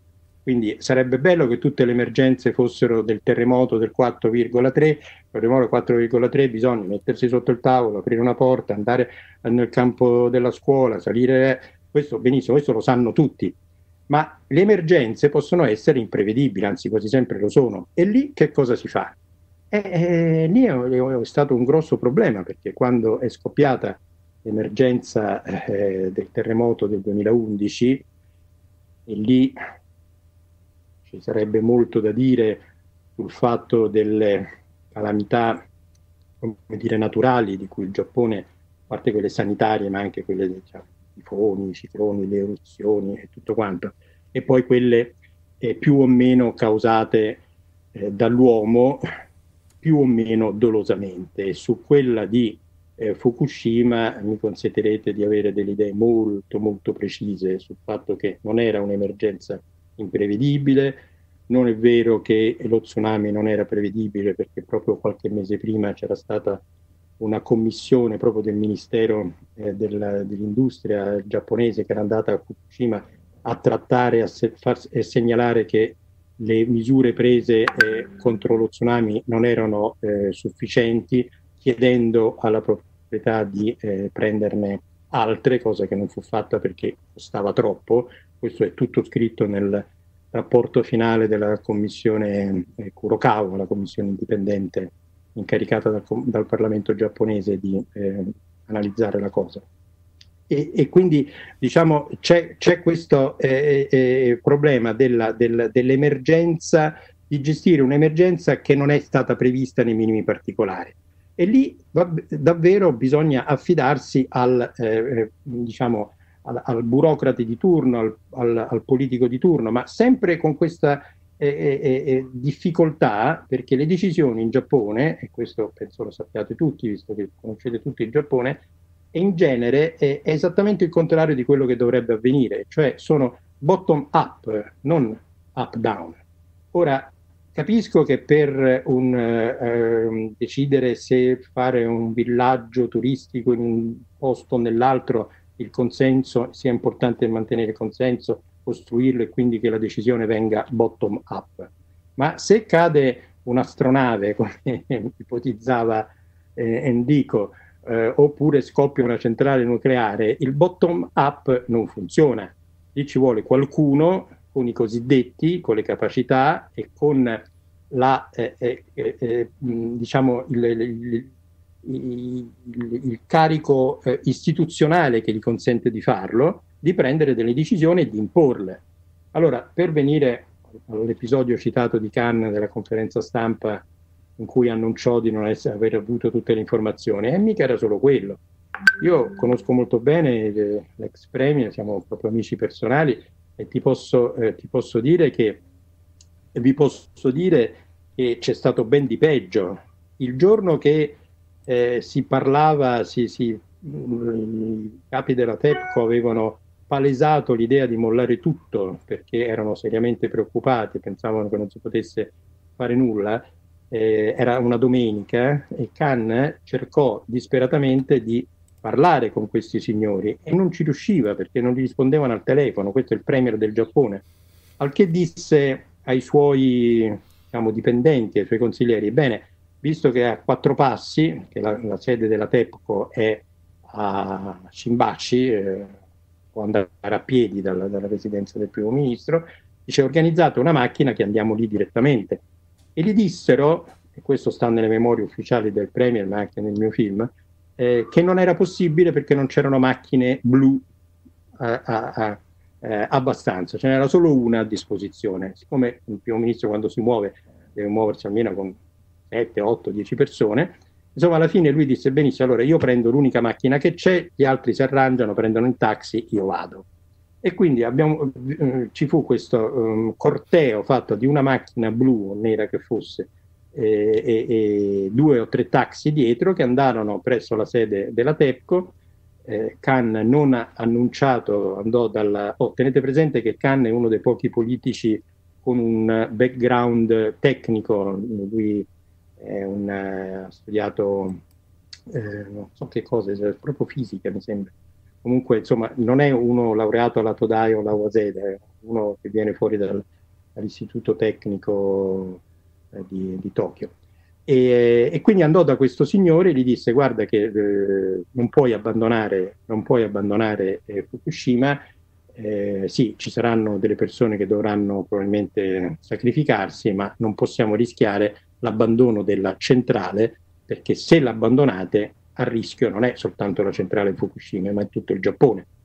L'esplosione totale sarebbe, avrebbe causato questo. Questo signori, non è da poco, questo è un primo ministro che è dovuto intervenire direttamente per eh, eh, eh, risolvere un problema che il sistema istituzionale eh, giapponese non riusciva, eh, non riusciva, a trattare. Insomma, questo, questo è l'altro. Poi l'altra cosa importante è la gestione delle forze di autodifesa. Adesso un po' mi sembra che sia stato modificato, ma all'epoca, fino al 2011 quantomeno, le forze di autodifesa si chiamavano ancora tali, non era eh, l'esercito come adesso ufficialmente si può chiamare, né c'era un ministero, c'era un'agenzia delle forze di autodifese, non si sapeva bene chi le potesse coinvolgere e, e, e a chi dovessero rispondere. Quindi i ritardi enormi sono stati dati dal fatto che eh, la, la, mentre l'esercito italiano si sa che lo può mobilitare, diciamo, no? c'è una scala gerarchica. In Giappone questa scala non c'è perché il comando è ovviamente civile, però non si sa chi deve gestire bene eh, questa cosa, con chi si deve consultare, quali sono i limiti, quali sono le cose che le, le, possono fare e quelle che invece non possono fare. Insomma, dei ritardi eh, pazzeschi che mi chiedo, e qui io sarei un po' più pessimista eh, di Enrico sul fatto che i giapponesi abbiano eh, come dire, imparato la lezione, che siano pronti. Io, io, io, la vedo molto brutta questa, io la vedo eh, totalmente identica, cioè se domani dovesse esserci, esserci una nuova emergenza, anche di tipo eh, sociale, politica, eh, davvero non capisco. Vi faccio un, ultimo, un, un, altro esempio. Tempo fa ricorderete che, perché le emergenze non è che siano solo naturali, sono anche emer- emergenze politiche o pseudopolitiche. Vi ricordate quando c'era il rischio dell'apocalisse nucleare, le minacce coreane, i missili che partivano, andavano, cadevano? Eh, ricordo che a un certo punto ci fu proprio una serie di eh, allarmi serissimi sia pure in ritardo, sia pure alcuni sbagliati, anche qui non è che riescono a intercettarli con tanta eh, facilità, eh, eh, eh di Hokkaido. C'era il rischio che potesse essere colpito Hokkaido. Io ricordo andai su con il mio operatore per fare un servizio sulla popolazione di Hokkaido in, in, ai tempi dell'emergenza nucleare militare, diciamo. E, e, ricordo che lì erano tutti che prendevano in giro il governo centrale perché il governo centrale aveva dato a disposizione di, mandare degli annunci regolarmente nelle scuole, per le strade, in cui si diceva attenzione, attenzione, in caso di emergenza eh, nucleare eh, prendere rifugio, prendere rifugio. Ma non c'era scritto dove, come e quando. Ora voi tutti sapete che per la, la guerra eh, nucleare bisogna andare sotto, eh, sottoterra e a Hokkaido non ci, sono, eh, non ci sono edifici, forse nemmeno quello del governatorato, che abbiano dei, dei, dei, dei tunnel o dei, eh, come si chiamano, i bunker. I bunker. E, e, per la guerra invece batteriologica, perché i missili potrebbero anche no, eh, lanciare eh, sostanze chimiche, eh, bisogna andare il più al- in alto possibile e in, in, in, tutto Hokkaido non ci sono grattacieli, non ci sono, cioè, gli edifici sono di boh, 30-40 metri al massimo. Insomma, ecco, tutto questo per dire che la popolazione prendeva eh, queste, questi annunci, questi suggerimenti in maniera molto così scettica, divertita e come dice Antonio poi anche, anche abbastanza ironica, no? perché non è vero che i giapponesi non abbiano il senso dell'umor, tra di loro ce l'hanno, è diverso dal nostro, però ce l'hanno anche loro e soprattutto nei confronti delle autorità non c'è tutta questa fiducia e questa, questa eh, obbedienza. Eh, devo, dire, devo dire, e qui chiedo ufficialmente scusa al, al presidente del al premier Shinzo Abe che ho bistrattato per gli ultimi due mesi accusandolo di essere un irresponsabile, eh, compresa la mia famosa domanda in diretta alla conferenza stampa di aprile, eh, devo dire che devo fare pubblica ammenda perché invece sembra davvero che il Giappone ormai possa essere compreso tra i 4-5 paesi eh, diciamo, che l'hanno sfangata, tra virgolette. Ora, se mi chiedete perché, qualche idea ce l'abbiamo, qualche, qualche elemento sembra, sembra eh, abbastanza poco scientifico, ma comunque diciamo che è tutta una serie di condizioni, penso che siate d'accordo, più eh, il famoso fattore alfa del premio Nobel Yonegava, che neanche lui sa qual è, ma dice che c'è,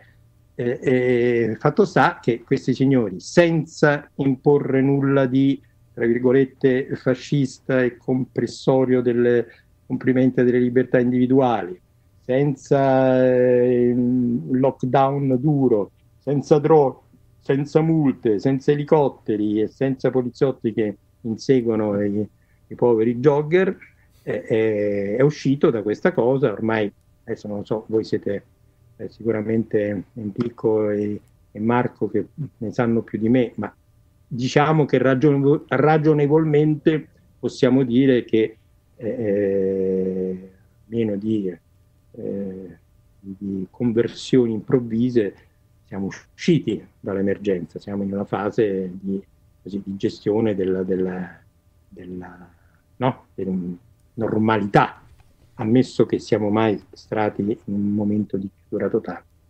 Quindi io eh, concentrerei soprattutto questa, eh, questa, questa, questa, cosa, poi magari anche eh, sulle domande, eh, sul fatto che un paese delle dimensioni del Giappone del XXI secolo eh, non può più eh, permettersi di eh, gestire le emergenze come le ha vissute fino adesso, perché diciamo che fino adesso, grazie alla pazienza e alla capacità di reazione del popolo, grazie a una serie di fattori più o meno fortunosi, grazie a, eh, e qui ritorno ai tempi di Fukushima, grazie a dei, eh, a dei guasti che hanno salvato il paese, voi tutti immagino ricorderete, Marco sicuramente perché l'ha visto nel film, che eh, ci fu un piccolo particolare per cui una delle piscine, una delle valvole della piscina del reattore numero 3 si ruppe e consentì il, il, diciamo, il livellamento di nuovo dell'acqua in modo che non ci fosse l'esposizione all'aria e quindi il melt, meltdown eh, tragico che avrebbe potuto provocare davvero l'Apocalisse. Tutto questo è successo nel paese della, della tecnologia perché si è rotto qualcosa e non perché era stato previsto qualche cosa. Insomma, non è male come nemesi storica, diciamo. E, eh, e, quindi, ecco, mi chiedo davvero, visto che adesso siamo in una fase in cui eh, ci siamo resi conto che le emergenze possono capitare in qualsiasi momento e possono essere di vario tipo e addirittura miste, perché finora abbiamo avuto la catastrofe eh, naturale, il ciclone, il terremoto, lo tsunami, poi abbiamo avuto quelle più o meno eh, diciamo socio, eh, so, sociopolitiche, il sarin, eh, altro tipo di, di, cose, ma ce ne potrebbero essere altre miste molto più grandi nell'immediato futuro. Per esempio, la cosa bellissima che il Giappone può vantare è che in, in questi casi non c'è mai il, il, lo sciacallaggio, non c'è mai questo, ma un giorno potrebbe anche capitare eh, perché eh, le situazioni possono cambiare. Guardate cosa sta succedendo in queste ore a Minneapolis eh, o quello che sta succedendo a Hong Kong. Eh, siamo in un, in un momento in cui veramente l'emergenza può scoppiare in ogni momento e può essere un mix pericolosissimo, potenzialmente davvero esplosivo socialmente, di fattori naturali, fattori politici, fattori militari. E allora lì come bisogna organizzarci? eh, organizzarsi. Allora, intanto il governo del Giappone dovrebbe davvero darsi una struttura eh, gerarchica, funzionale, che metta insieme tutti i ministeri e non le solite, i soliti burocrati di ciascun ministero che portano, continuano a portare i desideri e desiderata dei loro rispettivi cose. Quindi, per esempio, assumere ex novo degli specialisti eh, che facciano solo ed esclusivamente la, quella che noi chiamiamo la protezione civile, che qui non c'è, l'equivalente. E poi eh, soprattutto fare in modo che ci sia una, una, una forma di comunicazione, e poi eh, eh, mi fermo, eh, che finora non c'è stato. Il grande problema del Giappone è la comunicazione, sia a livello interno delle istituzioni, ho spiegato prima che si comunica via fax, okay? ma lo sapete che in Giappone ancora oggi non c'è un, un computer centrale che gestisce tutti i dati dei cittadini a livello di polizia, e sì che è uno Stato, tra virgolette, di polizia. Cioè se tu commetti un'infrazione stradale in Hokkaido, io questo ve lo dico perché è capitato a me, se tu eh, compi un'infrazione eh, a Hokkaido, non c'è nessun modo che quell'infrazione possa essere poi eh, eh, scoperta o valutata nel caso, nel caso che tu, cioè o la risolvi lì a Hokkaido, che è una prefettura a statuto autonomo, forse dipende da quello, nelle altre prefetture probabilmente sì, ma a Hokkaido quello che succede a Hokkaido non viene riprodotto poi qui, tant'è che i punti che teoricamente perdi guidando a Hokkaido se commetti delle infrazioni, poi al momento del rinnovo della patente qui eh, a Shinagawa non, non risultano. Oddio, adesso ho denunciato questa cosa, probabilmente mi, mi toglieranno i punti tutti, tutti, di un colpo. Però insomma mi sembrava carino citare questa cosa perché è un paese che tutti percepiscono come il 1984, i controlli, le telecamere. Sì, magari ci sono anche, ma non le sanno usare, non le sanno coordinare. Quindi il problema è comunicazione interna tra le istituzioni e poi comunicazione delle istituzioni verso l'esterno. E qui possiamo mettere di tutti i colori, cioè la mancanza assoluta di un eh, servizio stampa efficace, eh, gli uffici stampa dei ministeri sono a livello medievale, fatta da, anche lì da burocrati, non da esterni, cioè non, viene, non c'è eh, il capo ufficio stampa del Ministero della Giustizia, eh, non c'è il casolino, non c'è, capito? Eh, per carità, con tutti i limiti che questa cosa possa be- portare. Bene, semmai, ma comunque. Eh, lo so, eh, può darsi, però è anche un male, credimi, è un male perché la comunicazione verso l'esterno deve essere gestita, gestita soprattutto di questi tempi da professionisti, non da gente che ti dice mandami un'email e ti risponde dopo due giorni. Via fax. Perché questo via fax, perché questo non può avere senso e alimenta la camarilla, questo è un altro enorme discorso, la camarilla che c'è tra mass media e potere in Giappone attraverso i Kisha Club, cioè qui le notizie sono appannaggio di questi, questi poveracci eh, appollaiati nei loro Kisha Club eh, dalla mattina alla sera che come le mosche brrr, corrono appena esce un ministro o una cosa per prendere nota di tutte le minime stupidaggini che possono interessare e, e però poi non c'è un canale diretto in un, in un problema come il Covid. Se, durante il, il Covid io ho provato a contattare il Ministero della Salute, le cose, e, e sì che parlo anche giapponese, pensate i, i, giornalisti che non parlano la lingua e ti rispondono con, con, cioè con ritardo. La comunicazione qui è, è ancora considerata un, dal punto di vista istituzionale come una, eh, e su questo penso che un po' in Italia ci sia ancora un po' questa tendenza, cioè non un diritto e un eh, privilegio eh, che fa sì che tra popolo, tra cittadini ed autorità si possa comunicare, condividere e collaborare, ma un qualcosa da cui proteggersi.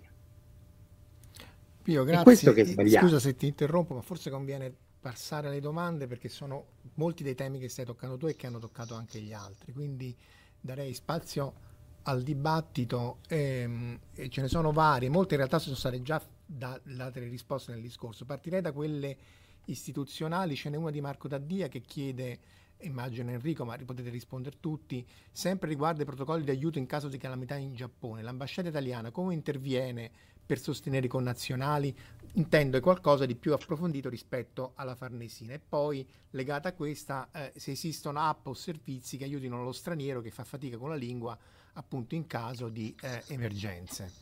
Quindi direi prima la parola a Enrico Traversa e poi anche eh, Antonio e Pio. Se...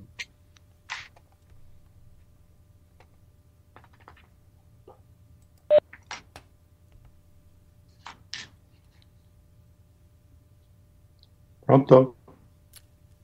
Vai. Eh, deve, deve... Ecco. Prova a parlare. Ok, sì, mi avevi, mi avevi tu Ah, chiuso scusa, la- scusa. il, video, il- l'audio, quindi non riuscivo più a ritornare in, eh, in voce. Ehm, allora, eh, per quanto ne so, l'ambasciata sta facendo quanto possibile e di più per, per aiutare i connazionali in tutte le possibili situazioni di crisi. Eh, ha creato anche nel, nel sito web dell'ambasciata eh, tutte le possibili informazioni, link utili per, eh, sia per problemi diciamo, possibilmente legati di salute che eh, problemi di spostamenti dall'Italia e per l'Italia. E, insomma, credo che, che- che ci sia eh, lo sforzo di, di mantenere il massimo dialogo con tutti i connazionali e, e il massimo livello di informazione, eh, anche eh, con traduzione di, di informazioni che sono date eh, solo in giapponese.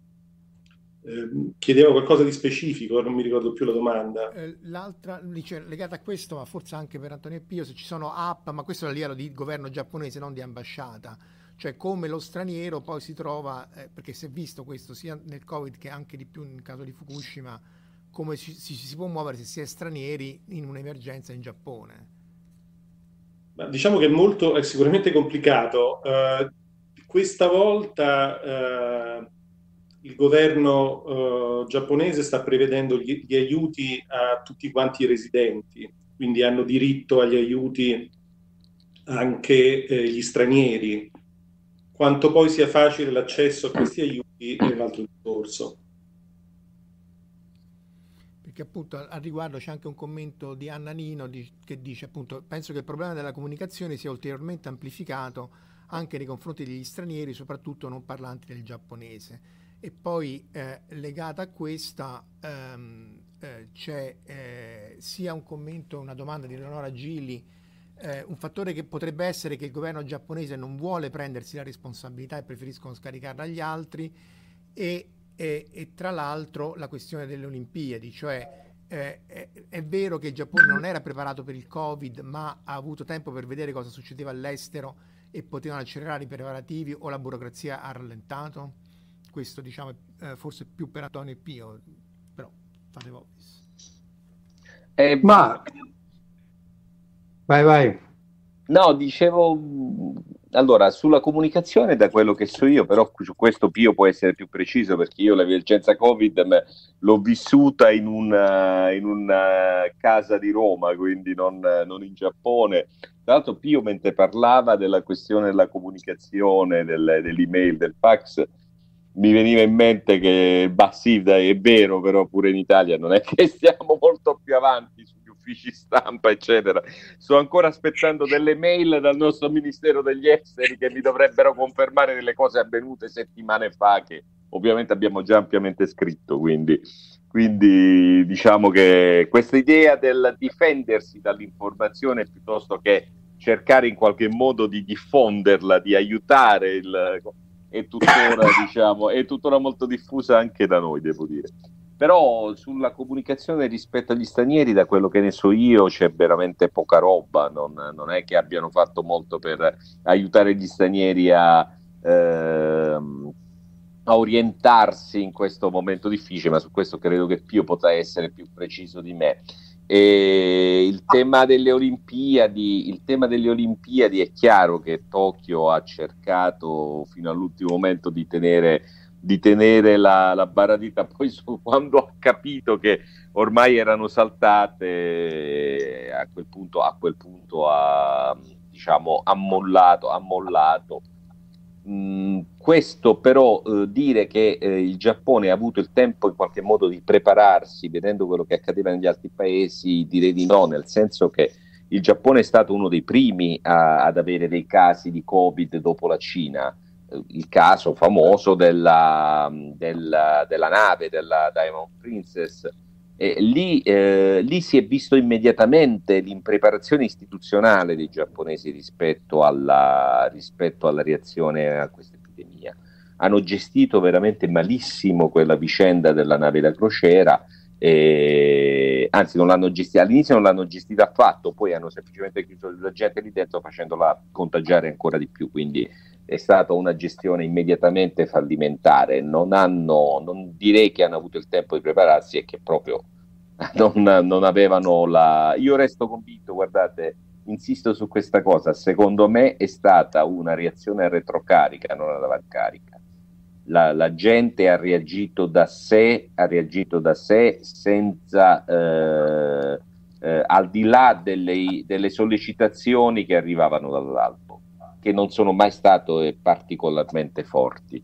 E di, questo sono, a questo punto sono abbastanza convinto. Ma diciamo, allora cominciamo con la, la prima domanda, era sul, sulla informazione. Qual era la prima domanda? Eh, Beh, in generale più. sulla gestione, la comunicazione e la burocrazia, in particolar modo sul fatto che per lo straniero c'è meno appunto cito ah, anche ah, ecco, Barbara sì, Washings che dice che Paolo Calvetti ha detto in un'intervista che le app adesso sono solo uh, in giapponese, quindi in generale lo straniero, più che adesso in caso di Covid, riprende un po' il coreano untore del terremoto, nel senso che in effetti lo straniero può essere foriero di virus. Tu poi hai seguito le vicende della... della bah. bah, guarda, mm, diciamo che eh, rispetto a quello che succede nel resto del mondo, dagli Stati Uniti a perfino a Guangzhou, dove hanno impedito, per un adesso sembra che sia finita, ma insomma per un periodo hanno impedito ai neri di frequentare i locali perché erano considerati untori, diciamo che il Giappone ancora è un paradiso, eh? è un paradiso assoluto, sì c'è questo razzismo dovuto a reciproca in, eh, ignoranza più che intolleranza, cioè eh, qui un, un, discorso che ci porterebbe troppo lontani, Eh, io delle tante pecche che ogni tanto denuncio sul Giappone, quella del razzismo, francamente non, non è prioritaria. C'è molta paura del diverso, c'è molta ignoranza, però nel momento in cui eh, tu eh, riesci in qualche modo a fargli capire che sei un essere umano anche tu, che hai due gambe, due braccia e che, quei, e che i suoni che eh, puta caso in quel momento escono dalla tua bocca e che sembrano giapponese sono veramente lingua giapponese e allora tutto si risolve. Io vi posso raccontare decine di casi in cui ci è voluto un po' di tempo prima di far capire che veramente stavo parlando la lingua e non per caso dei suoni che to assomigliano alla nostra. Vabbè, detto ciò, sul fatto degli stranieri anche non sono d'accordo, nel senso che le app eh, non, non, non, stanno neanche usando quelli giapponesi, quindi figurati se ci sono in lingua straniera. Però vi posso assicurare che quanto a informazioni di siti, sia il comune di Tokyo, e qui bisogna dare atto alla Koike di aver fatto un lavoro eccezionale, veramente senza precedenti.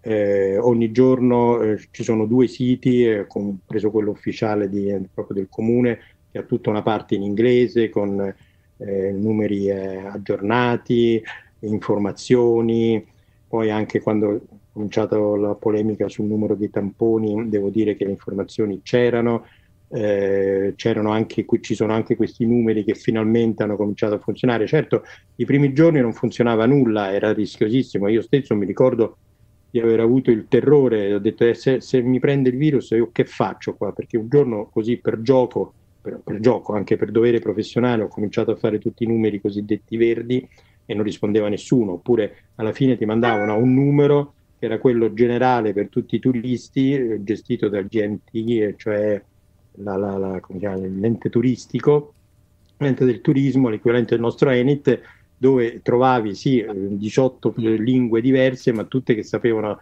eh, a malapena eh, farti la domanda, eh, sì ma lei deve cancellare un albergo, cioè, erano a livello di, di, consulenti turistici, cioè è più facile trovare posto a Kyoto o Osaka, ma se non andava a dire, sai, io ho un, un malore, era veramente complicato. Devo dire che col passare dei giorni la cosa è molto migliorata, conosco dei, fa- dei, dei casi personali di stranieri che hanno avuto bisogno, sono stati immediatamente diciamo, trattati poi noi italiani abbiamo anche, come sempre, la fortuna a um a um di avere un medico itali- che parla italiano e che è molto diciamo, gentile e disponibile, quindi quelli che hanno avuto bisogno hanno avuto un canale un po' preferenziale su questo. Poi ci sono dei siti eh, molto attivi eh, su, su, internet, su Facebook, messi su da cittadini stranieri, anche quelli, e eh, devo dire anche lì si trovano molte informazioni. Quindi diciamo che no, il fatto di essere stranieri eh, non, non, è, non, non, sia stato un, un, un, problema maggiore di quello che c'è nella ordinaria amministrazione nel eh, vivere in Giappone. Per quanto riguarda le Olimpiadi, chi mi conosce e chi mi segue sa che io fin dall'inizio eh, avevo espresso il mio profondo disappunto e il distanziamento etico da una scelta che secondo me il Giappone non doveva e non poteva fare Dopodiché è successo quello che è successo, ho sempre ritenuto irresponsabile, nonché arrogante, eh, da parte del governo giapponese di ritardare una decisione che era praticamente nell'aria, si capiva che doveva essere così. Lì c'è stato tutto un gioco delle parti tra il Comitato Internazionale Olimpico e il Giappone per motivo dei danni eventuali di chi doveva assumersi la responsabilità della cancellazione o del rinvio, tutto quanto. Alla fine si sono decisi, bontà loro, di rimandarle.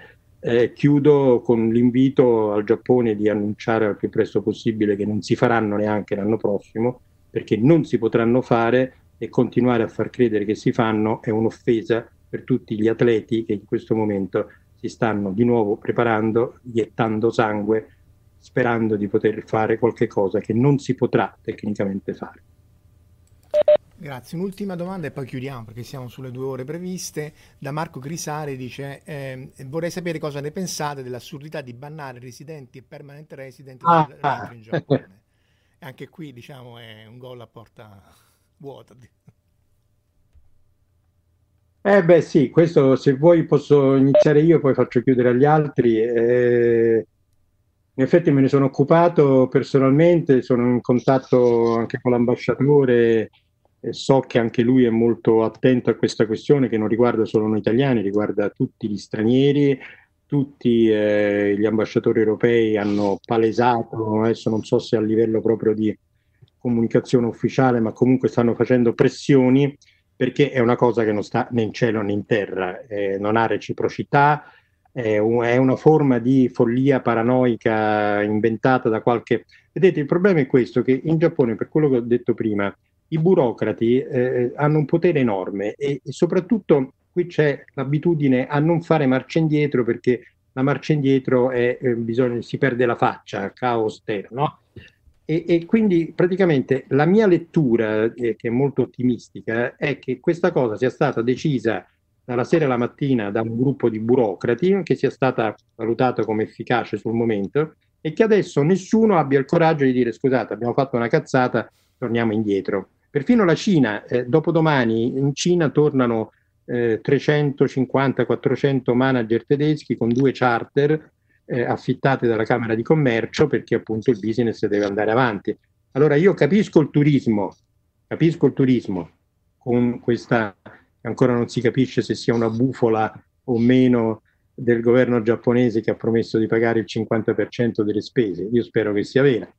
Eh, però per quanto, riguarda, per quanto riguarda i residenti, i businessmen, gli operatori, eh, coloro che hanno famiglia, cioè è una cosa eh, senza alcun senso, tra l'altro incostituzionale. Io sono sicurissimo, come è avvenuto a suo tempo in, in America, te- non so se qualcuno di voi abbia, si ricordi di un caso storico ai tempi del, del 7, dell'Eleven, come si chiama? Del, del, vabbè, insomma, dell'11 settembre, eh, eh, che un, un, cittadino iracheno con la green card, la green card quindi con un diritto a entrare nel paese, non volevano farlo entrare, alla fine è entrato, l'hanno arrestato, eh, lui ha fatto causa per stress biologico, danni eh, biologici, ha vinto un sacco di soldi.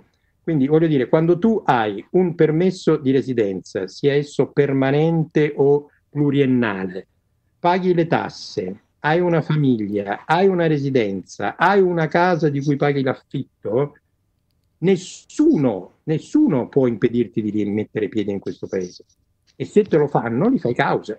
Io personalmente per adesso ancora non mi tocca e quindi spero che per quando io debba rientrare in Italia, cioè metà estate, fine luglio, questa disposizione sia rimossa e quindi non ci siano problemi ma se non fosse rimossa, ma perché io devo restare qua e non posso rientrare? Se dovessi andare in Corea due giorni per un, un servizio, ma questo è, è, cioè, no, non ha nessun senso. Fatemi fare la quarantena, fatemi fare il, il, certificato, tutto quello che vi pare, ma non puoi tu a uno che paga le tasse qua, che vive qua, che ha la famiglia qua, impedire di tornare. Questa è, un, è una violazione di diritti, come dire, eh, umani. Antonio Enrico, un'ultima considerazione sia su allora, questo che su altro.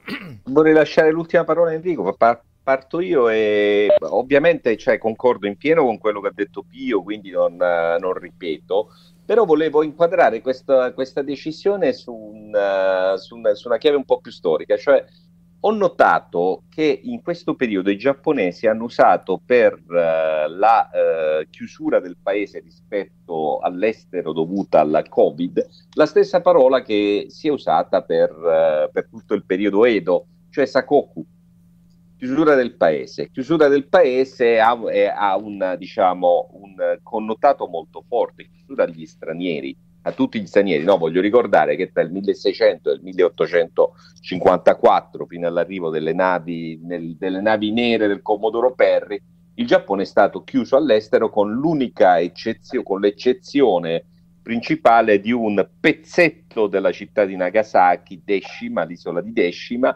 dove ci, stava questa, cioè dove ci stavano gli olandesi.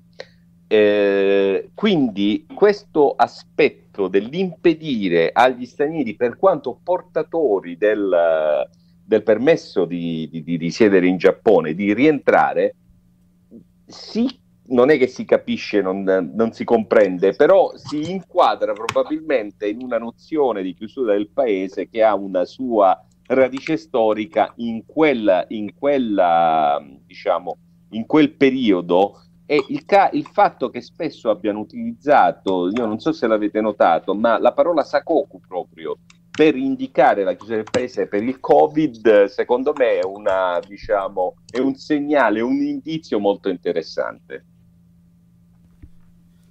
Enrico, altre considerazioni? Molto interessante questa osservazione di Antonio che io non, sa- non sapendo il giapponese, non, cioè non, sapendo soprattutto leggere il giapponese, non, non, ero in grado di apprezzare. Ho poco altro da aggiungere, quello che, dice, che ha detto Pio è chiaramente logico, e, tranne appunto che confermare l'estremo impegno dell'ambasciata e dell'ambasciatore per risolvere questi problemi, anche perché coinvolgono anche noi anche i diplomatici non possono rientrare dal Giappone nel caso uscissero. Infatti l'impegno della, della comunità europea, della, dell'ambasciatore europeo, è stata prima di tutto per cercare di risolvere il problema diplomatico e l'ambasciatore ha eh, fatto in modo che questo interesse si estendesse anche alle, ai casi illogici in cui, eh, eh, diciamo, dei casi persone descritte da, da Pio, insomma, di persone che sono bloccate fuori dal Giappone in modo eh, molto forzato. Ok, allora io ringrazio tutti i partecipanti eh, per questa interessantissima discussione. Eh, ci, ci, saranno altre domande nella chat, poi avrò uh, cura di rigirarvele e poi magari rispondere in chat. È stato un primo esperimento, quindi all'inizio abbiamo avuto qualche defiance tecnica, ma ringrazio anche e soprattutto gli ascoltatori, ne abbiamo avuti varie decine collegati in tempo reale, poi ovviamente le altre eh, è il vantaggio di, del, di internet e la fruibilità offline. Quindi vi ringrazio ancora e spero di potervi riavere presto su queste frequenze e eh, in bocca al lupo per questa coda del Covid. Grazie di nuovo. Grazie. Grazie.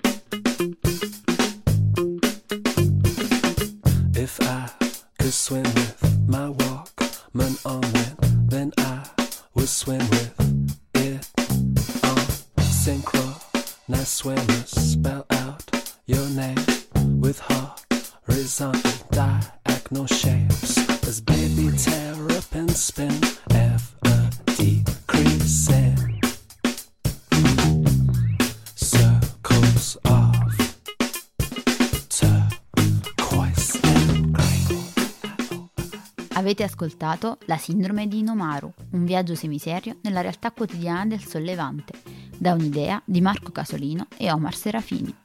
Potete seguirci ed interagire con noi sul nostro sito fantascientificast.it, su Facebook alla pagina Fantascientificast, su Twitter sul profilo at fantascicast, sul nostro canale Telegram t.me slash fantascientificast, sulla nostra community Telegram t.me slash fsccommunity. Se siete particolarmente timidi potete utilizzare la vecchia, cara e affidabile posta elettronica scrivendoci all'indirizzo redazione at fantascientificast.it. Tutte le puntate sono disponibili sul nostro sito, su Apple iTunes, su Spotify e su Podbean all'indirizzo podcast.fantascientificas.it. Se volete, potete lasciarci una valutazione 5 stelle su Apple iTunes ed offrirci un giro di sushi o un bicchiere di sake tramite una donazione PayPal utilizzando l'apposito pulsante sul nostro sito. La sindrome di Nomaru è una produzione amatoriale. Non si intende infrangere alcun copyright, i cui diritti appartengono ai rispettivi detentori. Autorizzazione SIAE 5612I5359. Nessun byte e nessun giapponese sono stati maltrattati durante la produzione di questo podcast. Sayonara!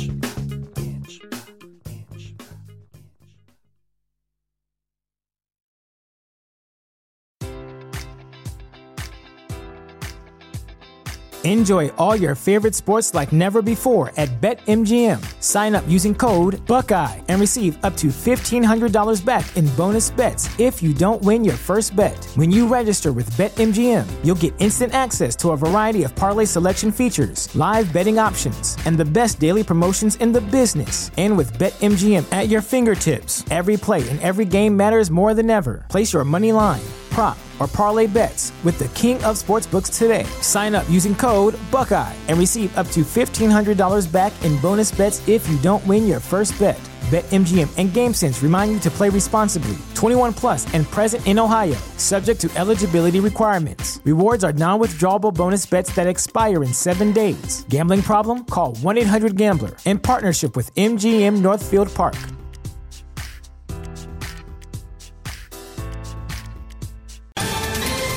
Ohio, ready for some quick mental health facts? Let's go.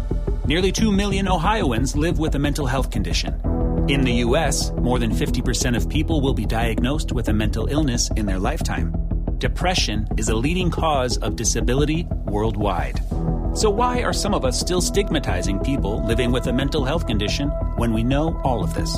Let's listen to the facts and beat the stigma. Ohio, challenge what you know about mental health at beatthestigma.org.